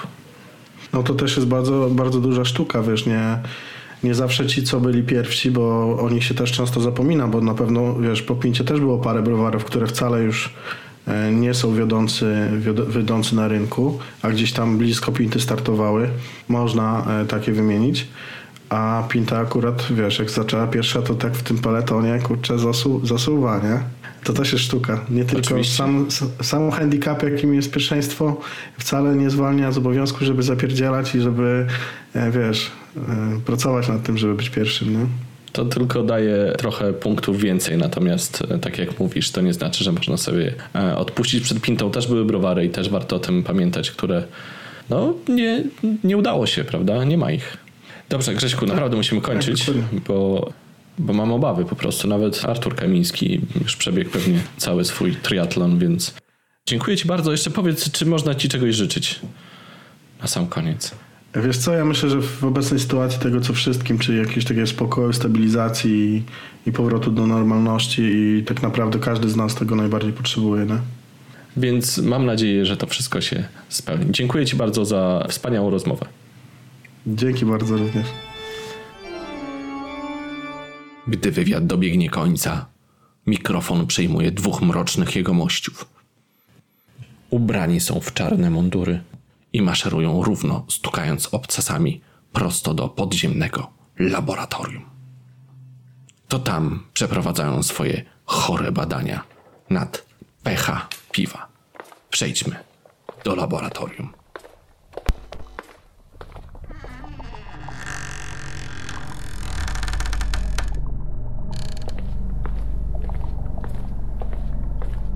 Siemka, siemka, trójka, dwójka i ósemka. Witają was Olek i Janek z Browar Monsters. Siemanko.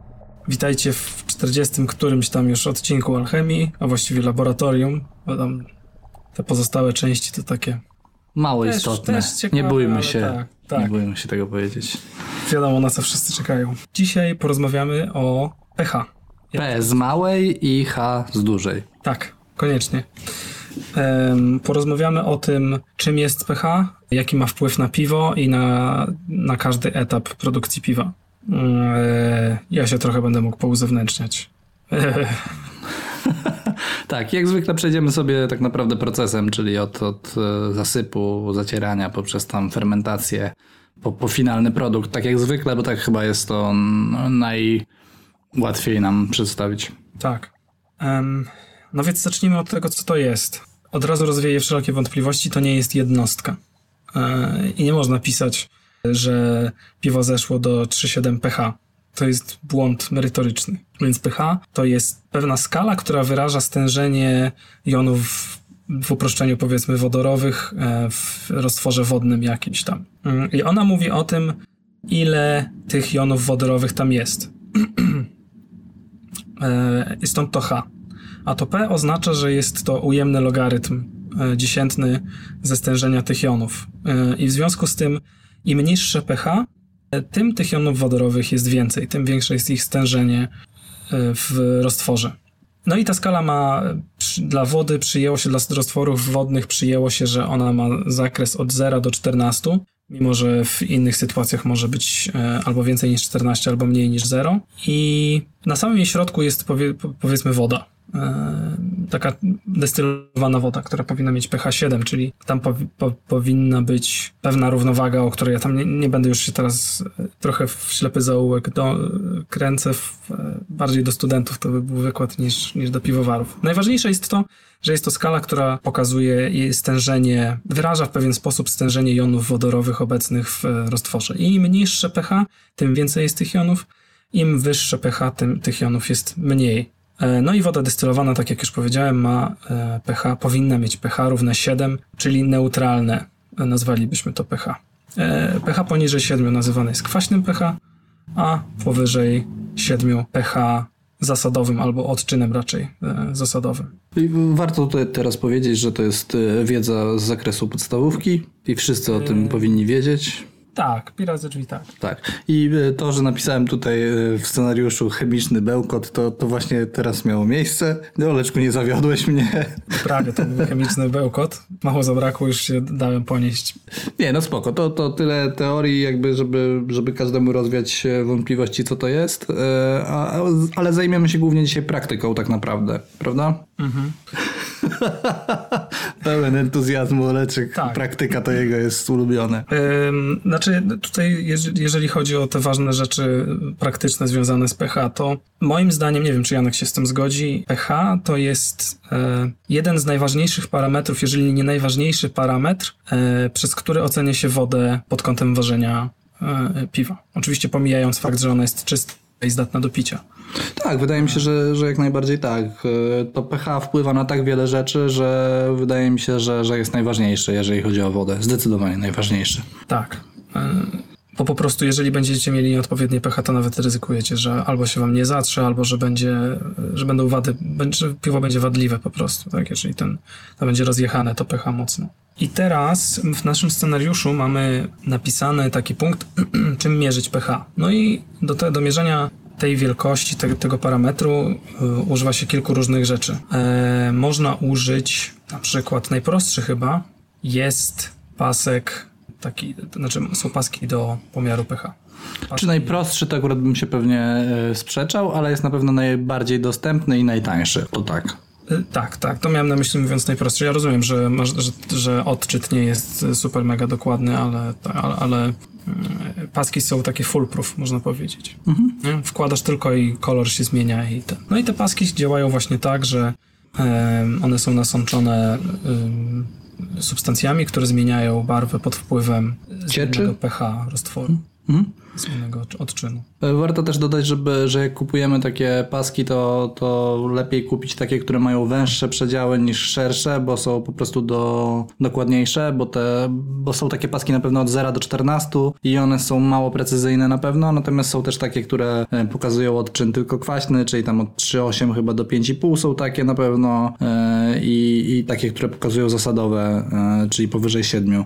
I one na pewno są bardziej precyzyjne. Tak, to bo tu, tutaj problem polega na tym, że, że ten zakres barw dostępny, na przykład właśnie przy, tym, przy tych paskach 0,14, o których wspomniałeś, jest bardzo wąski i często różnica pomiędzy 5 a 6 jest praktycznie niezauważalna. One służą tak naprawdę, te paski służą y, tylko i wyłącznie do tego, żeby określić, czy pH jest, y, czy odczyn jest kwaśny, y, neutralny czy zasadowy i do niczego innego.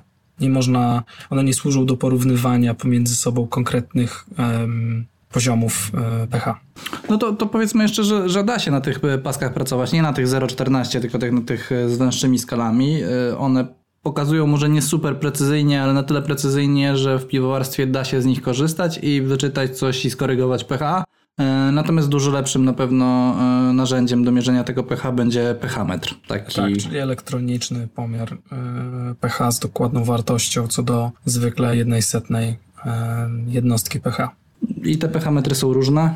Od y, 40 zł u, u MyFrienda do nawet kilkuset złotych w jakiejś szanowanej firmie. Y, Jedne są mniej skuteczne, drugie są skuteczniejsze i bardziej precyzyjne. Natomiast no, jakikolwiek będzie dawał na pewno y, dokładniejszy odczyt niż paski. Tak, zdecydowanie. Em, chyba, że jest zepsuty. Tak, tak, to prawda. Ale to możemy przypisać każdemu e, narzędziu, które używamy w piwowarstwie, bo termometr jak jest zepsuty, to też nie będzie pokazywał odpowiedniej temperatury. To, to tak. Ale cenna uwaga, Olku, cenna uwaga. Teraz wszyscy będą wiedzieć, że nie mogą mieć zepsutego, tylko działający pH-metr. Dobrze, czy są jeszcze jakieś narzędzia albo sposoby, żeby y, pH zmierzyć? Czy to są te dwa takie główne? Można, można, też robić, można też robić e, próby wobec wskaźników pH, czyli nie mieć pasków nasączonych, tylko mieć ciecze i jak zakraplać wtedy sobie. Ale to już jest jakiś hardcore dla, dla totalnych pasjonatów, którzy mają laboratorium, nie? E, więc możemy to w sumie pominąć. Okej. W domu to pewnie się nie sprawdzi. No ale te, te, na pewno pH, pH-metr i paski to są dwa główne sposoby do wykorzystywane w piwowarstwie domowym. Ty z czego korzystasz? I ja korzystam z pH-metru zdecydowanie. Ja też mam pH-metr. E, Natomiast mówię, znam paru piwowarów domowych, którzy jakoś może dużej wagi nie przykładają do pH, e, ale, wtedy, ale korzystają z pasków i coś tam są w stanie z tego wy, e, wyczytać. Oprócz tego, czym mierzyć, to jeszcze może na początku powiedzmy, czym korygować, bo będziemy mówić na pewno o korekcie pH później. I jakimi kwasami tak naprawdę można na przykład obniżyć pH albo jakimi substancjami podwyższyć pH. Tego nie mamy w scenariuszu, ale myślę, że proste pytanie. Nie, ale to jest dobre, dobre pytanie. No więc jakimikolwiek tak naprawdę możemy. Tylko trzeba się mm, wtedy liczyć z tym, że będą produkty uboczne e, zastosowania takiegoś, ko- jakiegoś konkretnego kwasu. No dobrze, ale takie... Octowego można użyć, nie? Ale będzie śmierdziało octem i wprowadzasz wtedy e, aniony octanowe. Okej, Ale e, takie, które... Bo wiem, do czego zmierzasz. Takie, które najczęściej się korzysta, to jest albo kwas fosforowy, albo mlekowy. mhm, Jesteś w stanie powiedzieć, jakie są na przykład zalety i wady obydwu? Fosforowy jest bez, bezwonny na pewno i, i nie wnosi żadnych zapachów, chociaż przy tych ilościach, które się dodaje do, do korekty pH e, wody do zacierania na przykład, to są tak małe ilości, że one i tak nie wpłyną później na, mm, na efekt końcowy, natomiast fosforowy nie pachnie właściwie, mlekowy coś tam pachnie, natomiast nie powinien, to, to dodaje się do 5 ml powiedzmy do wody do zacierania w domu, więc nie powinien wpłynąć w żaden sposób na, na, na aromat. E, czy coś jeszcze? E, No, kwas fosforowy na pewno będzie wnosił aniony fosforonowe, które mogą e, być, jeżeli w wodzie są jakieś kationy mm, wapniowe. Znaczy, ogólnie może być, jako źród, może być źródłem fosforu dla drożdży, co jest dobre. Em, ale wydaje mi się, że jest, nie wiem, czy nie jest droższy przypadkiem. Czyli tak naprawdę możecie skorzystać za, zarówno z fosforowego, jak i, jak i z mlekowego. Ja w domu korzystam z mlekowego, w browarze też mam mlekowy. Mm, Ty podejrzewam, Moleczku, też z mlekowego korzystasz. Tak, tak. Dobra, to chyba to mamy wyjaśnione. Coś jeszcze? Czymś jeszcze można? Aha, no po, podwyższyć można na pewno e, pH. Tak. E, na przykład kredą węglanym wapnia. No, głównie tym węglanym wapnia. No, ale to e, dużo częściej będziecie obniżać pH niż je podwyższać, więc skupiłbym się na obniżaniu pH jednak niż podwyższaniu. Dobrze, to chyba możemy przejść już do takich bardziej praktycznych rzeczy, yy, zaczynając od zacierania i od tego, w jaką rolę pH odgrywa w, przy zacieraniu. Tak, no i zacieranie to jest tak naprawdę, tak jak pH jest najważniej, najważniejszym parametrem wody, tak, tak w zacieraniu odgrywa najwię- największą rolę. Przynajmniej na stan mojej wiedzy. Nie wiem, czy się zgodzisz, czy się nie zgodzisz. Tak, tak, jak najbardziej. Yy, Możemy na przykład zacząć od tego, jaki przedział powinien, yy, po, powinien mieć yy, zacier optymalny, a później rozwinąć dlaczego akurat taki. Optymalny za, z, zakres pH dla zacieru to jest pomiędzy 5,2 a 5,6, czyli delikatnie kwaśny e, odczyn powinien być. E, w związku z tym, że w tych warunkach e, następ... to są optymalne warunki dla, dla, dla pracy enzymów. No Ja, ja sobie porobiłem notatki odnośnie tego, jak, jak, w jakich e, pH optymalnie działają e, beta-amylaza i alfa-amylaza. E, I optymalne, optymalne pH dla beta-amylazy to jest 5,1, 5,3, a dla alfa-amylazy 5,1, natomiast to jest pH dla, mm, dla wody w temperaturze pokojowej, więc e, w momencie, kiedy podgrzewamy zacier, to pH obniża się, tak, spada. W temperaturze zacierania pH jest niższe o około 0,35 jednostki pH. To 0,35. Właśnie ja, ja znalazłem, jak przygotowywałem się do, e, do tego odcinka, to też znalazłem wartość 0,35. Natomiast e, jak ja mierzyłem pH w, w zacieru, to aż tak nie spada. Mm, e, Wydaje mi się, że 0,25 to jest maks, jak mi spadło. e, Między, między temperaturą pokojową a temperaturą e, docelową zacierania. I jak poczytałem później, to też okazuje się, że rzeczywiście piwowarzy potwierdzają to, że raczej 0,2 e, spada niż 0,35, tak jak mówi literatura generalnie, bo rzeczywiście i Kunce i jakieś inne, e, inne publikacje mówią o tym, że o tym 0,35 i ja też się tego trzymałem, natomiast coś mi się zawsze rozjeżdżało i, i wydaje mi się, że, że rzeczywiście to jest e, zawyżona wielkość. Mhm. Znaczy, tutaj warto wspomnieć też o tym, że mierzenie pH, wkładając e, elektrodę pH metru prosto do zacieru, może się skończyć uszkodzeniem pH metru. Tak, dokładnie. Więc e, lepiej jest e, pobrać próbkę, schłodzić i wtedy mierzyć pH i trzymać się tego zakresu 5,2-5,6 dla temperatury pokojowej. I wtedy robić jakieś tam szachermacher z dolewaniem kwasu i tak dalej, i tak dalej, nie? Dokładnie. E, czemu tak naprawdę oprócz, oprócz, e, oprócz, czy oprócz e, zakresu działania enzymów jest jeszcze coś, co przemawia za tym, żeby zacier rzeczywiście miał taki, takie pH? Czy to jest jedyne, jedyna przesłanka? Bo wydaje mi się, że, że w niższym pH wydajność będzie wyższa. Znaczy, to tak, jest trochę powiązane. No tak, tak, tak. To jest powiązane. Tak, no, wydajność jest tutaj też ważnym tylko, że wiesz, no, działanie, optymalne działanie enzymów to, to z wydajnością jest bezpośrednio związane. Ja tutaj bym się doszukiwał jakichś rzeczy związanych z, wy, z wypłukiwaniem garbników, tylko to o tym za chwilę będzie. Mm -hmm. Dlatego, że warto wspomnieć o tym, że jęczmień, jak wrzucicie do wody zacier sam w sobie, ma pewne właściwości, które powodują, że y, pH stabilizuje się na pewnym y, jakimś tam poziomie, w zależności od tego, jak, y, jakie było pH wody która trafiała do zacieru, bo y, zacier ma właściwości buforowe tak zwane, czyli on potrafi trzymać jakieś tam pH powiedzmy na poziomie, nie wiem, 5,5 czy tam nawet może troszeczkę więcej, nie? Jeżeli macie bardziej zasadową wodę i nie do końca to dodawanie kwasu i zakwaszanie tego zacieru jest zawsze potrzebne e, w związku z tym.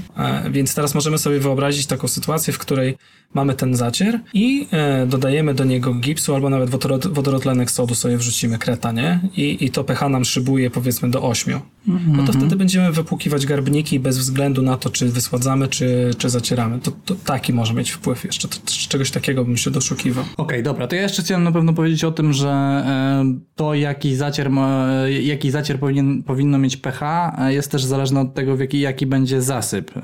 Im większa siła to się mówi siła diastatyczna, dobrze, ja zawsze tak. mylę te pojęcia. Siła dia... I im wyższa siła diastatyczna, tym pH może być niższe, czyli powiedzmy, jeżeli robimy piwo, zacieramy 100% piznańskiego, to możemy się trzymać dolnej granicy przedziału 5,2, natomiast jeżeli powiedzmy robimy jakieś marcowe albo wędzone marcowe i dużą część zasypu będą miały takie słody jak właśnie yy, monachijski, który ma niższą siłę diastatyczną niż, yy, niż piznański, to wtedy lecimy troszeczkę e, z pH do góry i, i ja wtedy bym się trzymał tego, tej, tej 5,4, 5,6. E, czy coś jeszcze odnośnie zacieru? E, no pamiętam, że problemy z mieszaniem. Ty mnie pamiętam opowiadałeś, co się tam wydarzyło. Pamiętasz to swoje gozę? Przy gozę, tak, tak. Przy gozę, jak robiłem gozę, to pH zjechało bardzo, bardzo nisko. E, no i właściwie stało się wszystko to, co, e, co powinno się stać, gdybym, gdybym miał wtedy tą wiedzę, którą mam teraz, czyli pierwsze, e, filtracja była bardzo utrudniana, mm, chociaż do pewnego poziomu pH, obniżania pH, ta filtracja powinna pójść lepiej. Przy takim zacierze 5,2 będzie szła lepiej niż przy zacierze 5,6. Natomiast jeżeli zejdziemy z tym zbyt nisko, no to wtedy są problemy po pierwsze z filtracją później, po drugie z samym zatarciem, co jest, rozumie się samo przez się, jeżeli jakaś jest jakiś przedział optymalny działania enzymów, no to jeżeli go zaniżymy, no to te enzymy będą dużo, dużo wolniej pracować. E, I, I przy kwaśnym zacierze, ja nie mierzyłem wtedy, ale na pewno on był poniżej optymalnego e, przedziału i ja zacierałem wtedy 3 godziny, 3 godziny aż e, próba jodowa była negatywna, nie? Mhm. No i to było spowodowane tym, że wrzuciłeś słód zakwaszający do... Dokładnie tak, półtora kilograma chyba z tego co pamiętam. Tak. Znaczy tak, no to obliczyłeś, ale... No tak, i to, to jakby obniżyło, tak, tak, to obniżyło zdecydowanie e, pH zacieru i po prostu przez to, przez to dużo dłużej się zacierało i było cała masa problemów. Więc y, nie polecam robić w ten sposób gozę, że, że obniżamy to pH e, tak naprawdę mm, słodem zakwaszającym. Lepiej, jeżeli już chcemy pójść na skróty, to, to lepiej po prostu dodać e, kwasu mlekowego do gotowego piwa. Tak, no i tutaj właśnie pojawia się ten e, słód zakwaszający, o którym wcześniej nie wspomnieliśmy. To też jest metoda na to, żeby obniżyć pH zacieru. Tak, rzeczywiście. No, no powiedz, powiedz, bo wiem, wiem co chcesz powiedzieć. Z wyprzedzeniem trzeba wtedy wiedzieć, e, jakie, macie, jakie będziecie mieli pH zacieru i ile będziecie musieli dodać tego słodu zakwaszającego, co jest dużym wyzwaniem. Dużo prościej jest po prostu wkraplać e, kwas do zacierania. Dokładnie. Można też powiedzieć, że słód zakwaszający to jest po prostu zwykły słód piznański, który jest nasączony e, kwasem mlekowym E, I generalnie chodziło chyba o to, żeby po prostu przestrzegać Reinheitsgebot, e, wsypując ten słód zamiast dodając kwasu mlekowego, który jest niezgodny teoretycznie e, z niemieckim prawem czystości, tak. Dobrze, no to o zacieraniu to wydaje mi się, że wyczerpująco w miarę nawet poszło. E, Czy mamy jeszcze coś do dodania? Chyba nie. Nie, wydaje mi się, że możemy przejść do wysładzania. Płynnie. Płynnie, jak zwykle. E, Jak przy przelewaniu zacieru do kadzi filtracyjnej. I tu jest e, tak naprawdę to, to wysładzanie, to moim zdaniem jest e, też e, etap, w którym e, zachowanie tego optymalnego pH jest nawet ważniejsze niż przy zacieraniu. E, Bo tutaj ryzykujecie już e, wypłukaniem garbników e, z, z łuski słodu. Dokładnie, taka podstawowa zasada, która jest powtarzana przez piwowarów jak mantra, to, to jest, że wysładzamy dopóki z dołu nie zacznie lecieć 2 BLG. Natomiast to tak naprawdę nie o ekstrakt chodzi, tylko chodzi o to, że w miarę wysładzania podnosimy pH, dlatego że woda jest, przyjmijmy, neutralna, tak, ma 7 pH, w uproszczeniu oczywiście. E, I za każdym razem, kiedy dolewamy do zacieru, który ma, przyjmijmy na przykład 5,5 pH, dolewamy wody, więc przy każdej dawce wody, którą dodamy, e, pH zacieru wzrasta. I po prostu w pewnym momencie, kiedy ono wzrośnie do, do pH 6,0 na przykład, e, wtedy dużo więcej zaczyna być wypłukiwanych, wypłukiwanych tych garbników i wtedy goryczka może być na przykład bardziej szorst- szorstka. Generalnie odczucie piwa będzie mniej takie świeże, mniej rześkie, tylko właśnie bardziej ściągające, taniczne. E, I, I generalnie to 2 BLG to jest taki. To jest coś, co łatwo zmierzyć balingomierzem, tak na dobrą sprawę, a nie konkretnie jest powiązane z wypłukiwaniem garbników poprzez ilość cukrów. Tak, tak. Ale y, to warto wspomnieć, że jeżeli zakwaszacie wodę do zacierania i ta woda do zacierania ma zawsze niskie pH, na przykład, nie wiem, 5,2, to teoretycznie możecie wysładzać do zera, a nawet jeszcze bardziej. A ja nigdy tego nie robiłem, przyzwyczaiłem się zatrzymywać przy dwóch plato i, i tak robię zawsze, mimo że zakwaszam już teraz wodę do zacierania. Nie wiem jak ty. E, Ja zakwaszam, znaczy w domu nie muszę zakwaszać wody do zacierania, dlatego że, że, że uzyskuję, łapię się w przedział i nigdy mi się tego nie chce dokładnie ustawiać. Natomiast rzeczywiście wodę do wysładzania zakwaszam e, i zazwyczaj wysładzam do objętości mimo to i nie mierzę tego. E, Natomiast e, no jak najbardziej, jeżeli ktoś chce być e, super precyzyjnym, to, to może to, to mierzyć pH tej tak naprawdę brzeczki, którą uzyskujemy po, przez filtrację i zatrzymać ją, kiedy ona będzie zbyt wysoka, jeżeli dysponujemy pH metrem, zamiast mierząc ciągle ekstrakt. Mhm. Ja muszę powiedzieć, jeżeli chodzi o praktykę z tym związaną, to muszę powiedzieć, że ja w browarze mam średnią możliwość modyfikacji pH wody do wysładzania, więc jest wysładzanie przeprowadzane z takiej wody, która jest z, z miasta, jak to mówimy w browarze. I rzeczywiście zacier, który wysładzam mniej, e, czyli na przykład przy Session IPie dużo mniej wysładzam niż przy, IPie, przy, czy, niż przy Double IPie. Więcej wody przepuszczam przez, przez muto. E, No to rzeczywiście session ipki wychodzą takie troszeczkę bardziej krągłe, bardziej e, mniej, mniej goryczkowe w ogóle, pomimo na przykład takiej samej ilości e, chmielu wrzuconego niż double ipy, które są troszeczkę bardziej szorstkie i, i troszeczkę bardziej go, goryczkowe, biorąc nawet pod uwagę tą samą ilość chmielu. Więc na pewno u mnie w browarze to widać. Ja powoli próbuję to zmienić, żeby, żeby te double ipki też wychodziły tak krągłe jak session ipki. Natomiast no rzeczywiście ma to, ma to duży wpływ. Mm, Jeżeli zależy Wam na tym, żeby jak najmniej się narobić przy tej wodzie, to ja bym e, radził e, zrobić tak, że bardziej się skupić na dodawaniu kwasu jednak do wody do wysładzania niż e, do zacierania. Dlatego po pierwsze, znaczy przede wszystkim dlatego, że e, do zacierania jak dodajecie wody, to tak naprawdę przy każdym, jeżeli zmienia się Wam zasyp, to musicie na nowo metodą prób i błędów dobierać ilość kwasu, którą dodajecie, bo w zależności od zasypu to pH się będzie ustawi- ustawiało na różnym poziomie. E, A w przypadku wody do wysłodzania, jak raz dodacie, to będziecie zawsze wiedzieli, że do tej objętości trzeba dodać tyle i tyle, tam powiedzmy 2,5 e, czy 5 ml, w zależności od tego, jaką macie ilość wody do wysładzania. I już za każdym razem możecie dodawać pi razy drzwi właśnie taką ilość, no bo e, wodę z wodociągów macie No względnie taką samą. taką samą, no. Tak, no ja tak właśnie robię. Ja, ja dokładnie tak robię. Wiem, że 1,5 ml kwasu mlekowego muszę dodać do 9 litrów wody z kranu i, i taką wodą wysładzam i za każdym razem po prostu dodaję te 1,5 ml. I jakie pH? Pamiętasz, jakie pH stało? Około 5,5-5,6 e, pH. Dobrze.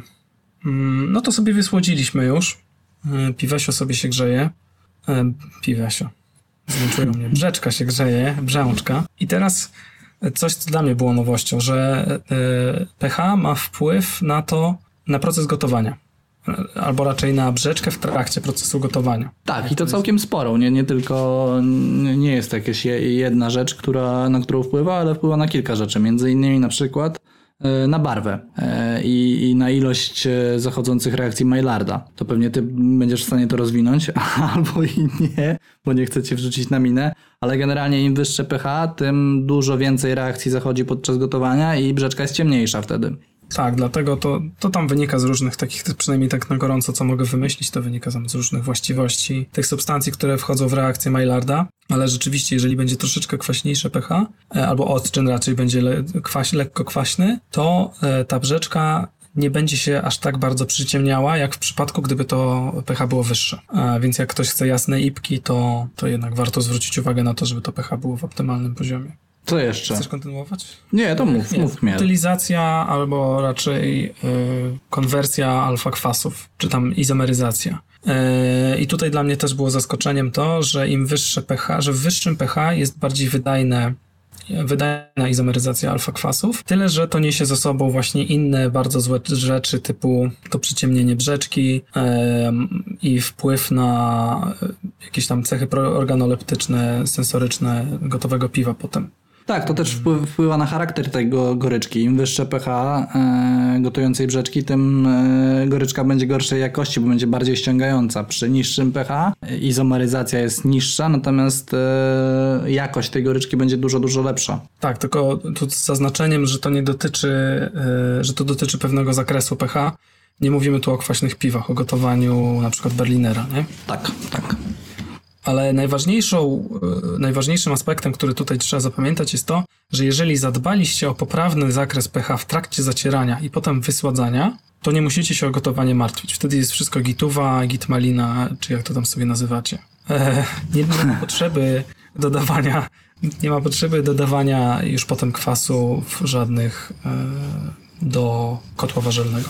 Dokładnie, dlatego tak, tak żeśmy naciskali na to, żeby zwrócić uwagę na, na pH, szczególnie wody do wysładzania, bo to jest myślę kluczowe. Jeżeli, jeżeli zadbamy o pH zacieru i później o pH wody do wysładzania, to nie ma, to nasza brzeczka, która się będzie gotować, nie mamy mieć prawa wyższego pH nagle. Ono się jakiegoś magicznie nie, nie, nie zwiększy, prawda? Tak, tak. E, kolejną rzeczą jest przełom. Tutaj e, jego wystąpienie bądź nie i intensywność jego występowania też zależy od pH. Między innymi oczywiście. Tak, dokładnie. Jeżeli macie kiepski przełom, to jest z, z, dużym prawdopodobieństwem, prawdopodobieństwem można powiedzieć, że rzeczywiście było za wysokie pH po prostu. No dobrze, czyli teraz to, co te gryzki lubią najbardziej, czyli fermentacja. Fermentacja, fermentacja, fermentacja, e, jak mhm. pewien wieszcz z, z wyłódek Ja sobie wynotowałem w tym punkcie taką ciekawostkę. W sumie mnie to zaskoczyło w pewien sposób, bo nigdy w ten sposób do tego nie podchodziłem. Natomiast to jest, to jest ciekawostka. W momencie, kiedy robicie, ja już mm, operuję e, terminami z browaru, bo tam częściej ważę. Kiedy robicie wybicie, czyli generalnie kończycie gotowanie i przelewacie je do, przelewacie brzeczkę do fermentora, to jak ją spróbujecie, to ona jest mocno słodka. E, natomiast w momencie, kiedy zadacie drożdże, to pierwsze co drożdże robią, to tak naprawdę obniżają pH. E, I jeżeli spróbujecie na przykład tej samej brzeczki po dobie, e, kiedy nie widać jeszcze oznak fermentacji jako takiej, i, i ekstrakt nie spadł i ją spróbujecie, to ona nie będzie się wydawać tak słodka. Będzie w ogóle bardziej taka, będzie się wydawała dużo bardziej e, rzeźka, nie taka ciężka. No mniej słodka się będzie wydawała, ale nie przez to, że cukier spadł, tylko przez to, że pH się obniżyło. Hmm, no to ciekawe, ja tego nie, nie, nie natrafiłem na to. No tak, bo ty możesz próbować piwa pod nim fermentacji, to też wiesz. Tak, tak, dokładnie. E, więc to jest ciekawe i ciekawy jest ten odbiór, tak? Bo, bo próbujesz piwa, jesteś przekonany, znaczy brzeczki, jesteś przekonany o tym, że jest mniej słodsze, więc już coś musiało dojeść wyrzucasz spławik, a tu się okazuje, że wybiłeś 14 i ono ma cały czas 14, a ewidentnie czujesz, że ono jest mniej słodkie. E, prawdopodobnie po prostu pH spadło do około 4, 8, 5 na początku fermentacji, a na przykład wybicie było 5-7 i to już jest odczuwalne na kubkach smakowych, że, że rzeczywiście jest mniej słodkie. Mniej słodkie. No i tutaj przy tej, przy tej e, fermentacji to tak naprawdę najważniejsze jest to, żeby powiedzieć, że to pH po prostu spada w trakcie fermentacji, że tak jak powiedziałeś, drożdże sobie obniżają pH i powiedzmy, że samoczynnie pH mm, gotowego piwa będzie niższe, to sporo niższe niż gotującej się brzeczki. Tak, myślę, że możemy teraz podać mniej więcej przedziały. Mamy to kawałek dalej w scenariuszu, ale myślę, że to jest dobry moment w sumie, żeby powiedzieć, yy, ile tak naprawdę powinien mieć na przykład, strzelam teraz, zwykły ale, czyli IPA powiedzmy. No z tego co ja pamiętam, to tam do 4,5 powinno zejść, 4,5, 4,8, takie, to, taki zakres. Tak, 4, 4, 4,5 najczęściej mają takie zwykłe ale, E, drożdże, które w ogóle nie zakwaszają w żaden sposób brzeczki, to znaczy zakwaszają, ale do tego poziomu, że nie czujemy, że ono jest kwaśne, tak? E, sensu stricte piwo nie jest kwaśne, e, tylko jest piwne. Generalnie regularne piwa, lagery będą miały około 4,4, no 4,4, 4,5. Natomiast już na przykład Weizen, drożdże do Weizena troszeczkę bardziej zakwaszają i on będzie miał około 4,1, 4,2 i to w jakiś tam sposób jest wyczuwalne, natomiast nie bardzo. Powiedzmy, ludzie, którzy się znają na piwie, powiedzą, że ono jest kwaskowe, natomiast yy, zwykły taki spijacz tyskiego, jak spróbuje Wajcana, to raczej nie powie, że ono jest kwaśniejsze, tak mi się wydaje, mhm. że nie zwróci na to uwagi. Więc, więc ta różnica nie jest duża, natomiast w odczycie pH już, już będzie widoczna i myślę, że wśród ludzi, którzy się na, na, na piwie znają i rzeczywiście piwa piją, e, degustują, to, to to będzie zauważalne. Idąc dalej, dojdziemy do goze, które nie musi być mocno kwaśne, tylko będzie średnio kwaśne. I goze to jest poziom około 3,9, 3,7 może. Dalej będziemy mieć jakiegoś Berlinera, który będzie już mocno kwaśny i będzie miał około 3,5, 3,4. I później będą lambiki, które potrafią zejść nawet do 3,0, chociaż to już pewnie będzie zbyt kwaśny lambik, ale powiedzmy, że lambik na poziomie 3,2, 3,3 i popularne sauery teraz też będą miały około, e, około takiego pH. I teraz mi się przypomniało e, w, tra w trakcie tego, co, co mówiłeś, że czytałem artykuł na Brulozofii kiedyś, że e, goście zrobili porównanie. Jedno piwo mieli o standardowym pH pogotowaniu, tam kapkę powyżej 5, a drugie miało wyższe pH z tego co pamiętam. I oba zjechały do dokładnie takiego samego y, poziomu pH po fermentacji. Więc to też pokazuje, że drożdże dostosowują się do środowiska i sobie w zależności od tego, co dostają, to sobie tak czy inaczej zakwaszą do takiego poziomu, żeby im było y, przyjemnie i miło pracować. To jako, jak, jak, takie wtrącenie i ciekawostka. No dokładnie. Jeszcze teraz a propos ciekawostek przypomniało mi się coś, o czym nie mówiliśmy przy okazji zacierania, bo powiedzieliśmy, że można słód zakwaszający wrzucić, ale nie powiedzieliśmy też o ciemnych słodach w przypadku stału bo często jest tak, że do stałta trzeba dodać coś, żeby z, jakby zbuforować e, kwaśność od słodów ciemnych, bo słody ciemne obniżają pH. To, to tak. dość istotne jest. Dlatego często właśnie trzeba albo dodać kredy, albo no kredy, ja najczęściej kredy dodaję po prostu. Mhm, mhm. Znaczy, no bo to też wiecie, to też właśnie dużo leży, zależy od tego, e, co wam wypluje raport e, waszej wody wodociągowej i jaki, jaki pH ma wasza woda wodociągowa, czy po prostu woda, z jakiej korzystacie do, do ważenia. Jeżeli ona będzie twardsza, no to nie będzie trzeba dodawać te, niczego do stałtów. E, ale za to trzeba będzie trochę bardziej zakwasić e, do jasnych piw. Z drugiej strony, jeżeli ona będzie bardziej miękka, czyli będzie miała, no powiedzmy, że... Upraszczając, to, upraszczając. Upraszczając będzie miała niższe pH, e, no to piwka jasne będą gituwa, a do tych stałtów trzeba będzie coś tam dorzucić tego, tej kredy. Tak. Więc pamiętajcie, że jeżeli chodzi o modyfikację wody wszelaką, to nigdy nie może się odbywać tako po prostu, bo tak, tylko zawsze na podstawie jakichś danych, które macie. Dokładnie, dobra, to teraz możemy chyba przejść do chmielenia na zimno. I czy w jakiś sposób, czy, czy według Twojej wiedzy, to jest takie bezpieczne sformułowanie, czy według Twojej wiedzy pH w jakikolwiek sposób wpływa na, na chmielenie na zimno? Znaczy ja też bardzo rzadko chmielę na zimno, więc jestem trochę złym adresatem tego pytania, bo nigdy się nie wgłębiałem w chmielenie na zimno jakoś specjalnie. Wydaje mi się, że tak, że może wpłynąć. Ehm, wydaje mi się, że może wpłynąć szczególnie jeżeli porównujesz piwa kwaśne do piw niekwaśnych. W sensie chmielenie na zimno y, Berlinera powiedzmy, dla przykładu, będzie mi dawało inne efekty niż chmielenie IPy na zimno. Zgadzasz się? Znaczy w sensie tak? Tak, zgadzam się. Rzeczywiście tak jest, tak, tak. Natomiast y, chmielenie na zimno, y, główna różnica jest tak naprawdę w jakości i, i, ilości goryczki, która się przedostanie do piwa. Widziałem, teraz nie mogę znaleźć, bo patrzę też w monitor, ale widziałem takie wykresy które pokazują w jakim pH, jaka jest ekstrakcja, yy, znaczy jaka jest yy, izomeryzacja i tak naprawdę w przedziale do 4,5 to, to nie ma dużego znaczenia. Powyżej 4,5 to zaczyna szybować w górę, im wyższe, tym, tym dużo bardziej. E, natomiast im niższe, to, to, to te alfa-kwasy raczej się nie rozpuszczają.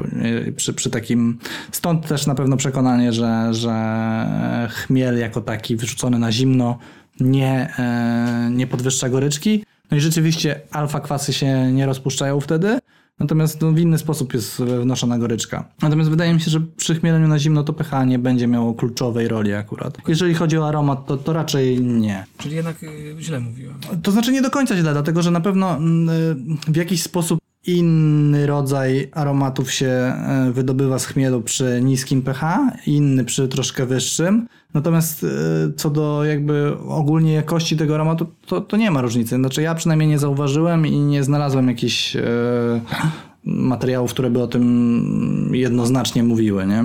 E, znaczy, bo mi się wydawało, że właśnie przez tą goryczkę, tylko że tutaj teraz mi przyszło do głowy, że jednak przecież może być tak, że od, odczucie goryczki w kwaśnych piwach, samej goryczki jako takiej, może być tak nieprzyjemne, że dlatego mi się wydawało, że chmielenie na zimno kwasów jest trudniejsze niż... E, e, Wiesz co, wydaje mi się, że to wynika z właśnie zupełnie innych przyczyn. Chodzi o to, że rolę, rolę kontry dla słodyczy, która zostaje, odgrywa w dużej mierze kwaśność i w momencie, kiedy do tego dojdzie jeszcze goryczka, to tej kontry z drugiej strony E, słodkie jest zbyt mało, żeby ta goryczka była wciąż przyjemna. Tak mi się wydaje, że masz dużą, dużo, dużo większą uwagę położoną na, na składniki, które kontrują słodycz. E, I wydaje mi się, że z tego względu ta, ta, ta goryczka jest inna. No. Jeżeli coś pogmatwałem, to, to poprawcie nas w komentarzach.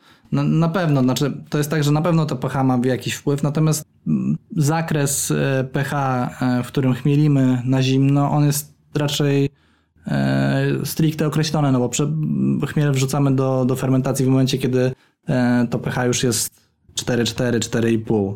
Więc jakby nie mamy dużego pola manewru, żeby coś zmienić akurat na tym etapie. Tutaj jeszcze jeden etap, jak już możemy płynnie, jeżeli możemy płynnie przejść do kolejnego etapu, to mi przyszło jeszcze coś, czego nie mieliśmy w scenariuszu, a mianowicie butelkowanie, e, a, a raczej refermentację. I na pewno pH Hmm, tylko chodzi oczywiście o ekstrema. E, niskie pH będzie wpływało na zdolność drożdży do podjęcia refermentacji.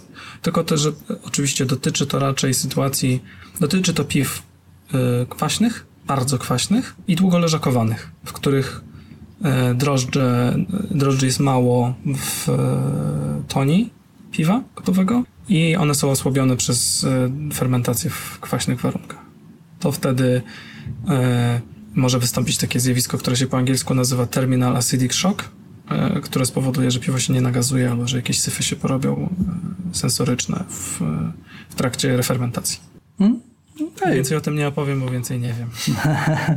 Dobra, to jeszcze mamy w scenariuszu potencjalne problemy, które mogą się pojawić i właściwie w gotowym piwie i jak sobie z nimi poradzić. E, I tutaj właściwie jedyne, co mi przychodzi do głowy, potencjalny problem to piwo zakwaśne, no bo wiadomo, że jeżeli piwo wyjdzie za mało kwaśne, to zawsze możemy po prostu dodać kwasu mlekowego, żeby je dokwasić i to jest proste i oczywiste. Natomiast e, sposób na pozbycie się kwaśności. Przykładowo, stout nam wyszedł zakwaśny. Czy jesteśmy coś w stanie zrobić?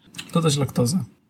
Dodać laktozę. W sensie teoretycznie można by próbować dodawać jakieś sole które by podnios, podnosiły to, to pH ale chyba kojarzy mi się, tak mi się kołacze po głowie, że gdzieś czytałem, że ktoś próbował i że to nie jest wcale takie wspaniałe. To znaczy na pewno można wodorotlenku sodu w bardzo małej ilości dodać i podobno, ja nigdy tego nie próbowałem, więc jakby potraktujcie to jak czysto teoretyczny zabieg. Podobno, podobno jest w stanie odrobinę podnieść, dlatego że tego wodorotlenku możemy dodać bardzo mało, w małych ilościach troszeczkę podbije nam to pH, natomiast na pewno wniesie też jakieś niepożądane aromaty. No. Tak, no i Ostrożnie z tym. E, tak, zwłaszcza, że to jest e, nic przyjemnego. To taki wodorotlenek sodu. Znaczy tutaj widzę też problem w tym, że zwykle ta, ta podwyższona kwaśność wychodzi dopiero w gotowym piwie po zabutelkowaniu. Pijesz sobie to piwo, mm, to przynajmniej ja tak mam, że ja tą kwaśność dopiero wyczuwam, jak ono poleżakuje sobie troszkę.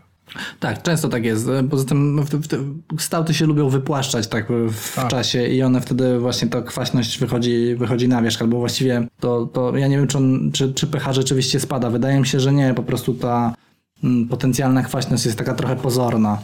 E, tak mi się wydaje. Ja myślę, że po prostu to jest tak, że ym, jakieś rzeczy, które przykrywają ją, tak jak w wajcenie masz ten, ten banan, który przykrywa kwaśność, sensorycznie przykrywa, to tutaj tak samo, że jeżeli stout idzie w stronę suszonych owoców, czyli wiśni czy śliwek, to raczej się kojarzą takie owoce z tym, że one są kwaśniejsze troszeczkę bardziej i nie spodziewałbym się, że one będą, będą maskować kwaśność występującą mhm. w tym piwie. I dlatego, nie? Że to jest kwestia sensoryczna bardziej niż chemiczna. Nie wydaje mi się, żeby to pH spadało potem już w butelkach. Też tak myślę. Czy mamy jeszcze jakiś problem? Czy tobie się narzuca coś e, no warto się pochylić jeszcze raz, podkreślić ten najważniejszy problem, czyli grabniki wypłukiwane z e, łuski. Ja wiem, że już o tym mówiliśmy, mhm. ale e, gorący apel o to, żeby zwrócić jednak uwagę na to wysładzanie i um, zakwaszać tą wodę do wysładzania, bo to bardzo mało kosztuje, a daje świetne efekty. No dobra, to ja sobie tutaj tak e, na, na, sam koniec e, wypisałem e, w punktach rzeczy, które możemy zyskać dzięki ustabilizowanemu pH, czyli, czyli właściwie przy obniżeniu pH do, do tego pożądanego przez nas. I to jest kolejno wyższa, kolejno wyższa wydajność, to na pewno. E, lepszy przełom, wytrącanie się białek, to też na pewno, to mówiliśmy o tym. Jaśniejsza barwa, to przy gotowaniu mówiliśmy, że, że po prostu mniej przyciemnia, przyciemnia się barwa podczas gotowania. E, większe strącenie się osadu, to się jest powiązane trochę z przełomem.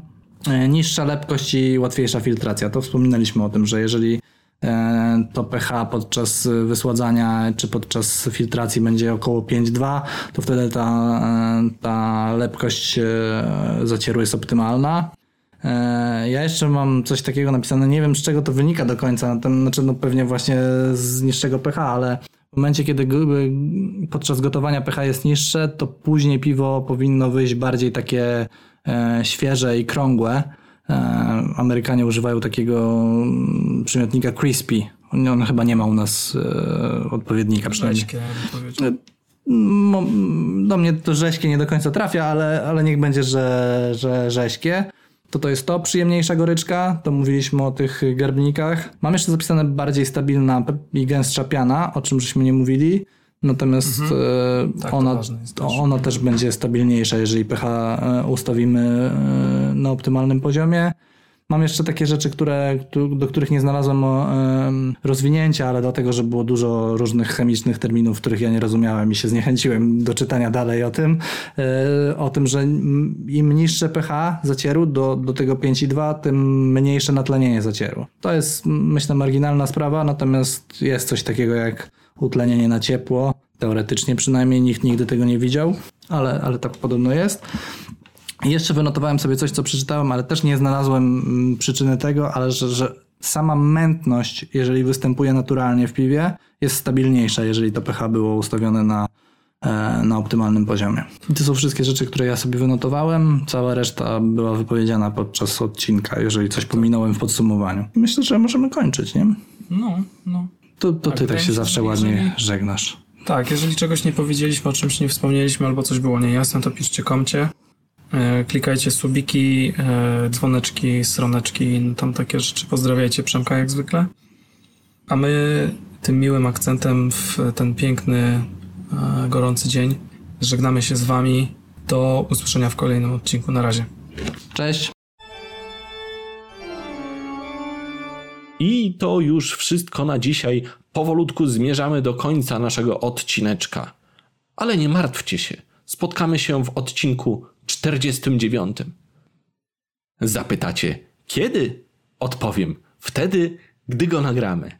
Zatem do usłyszenia. Aloha!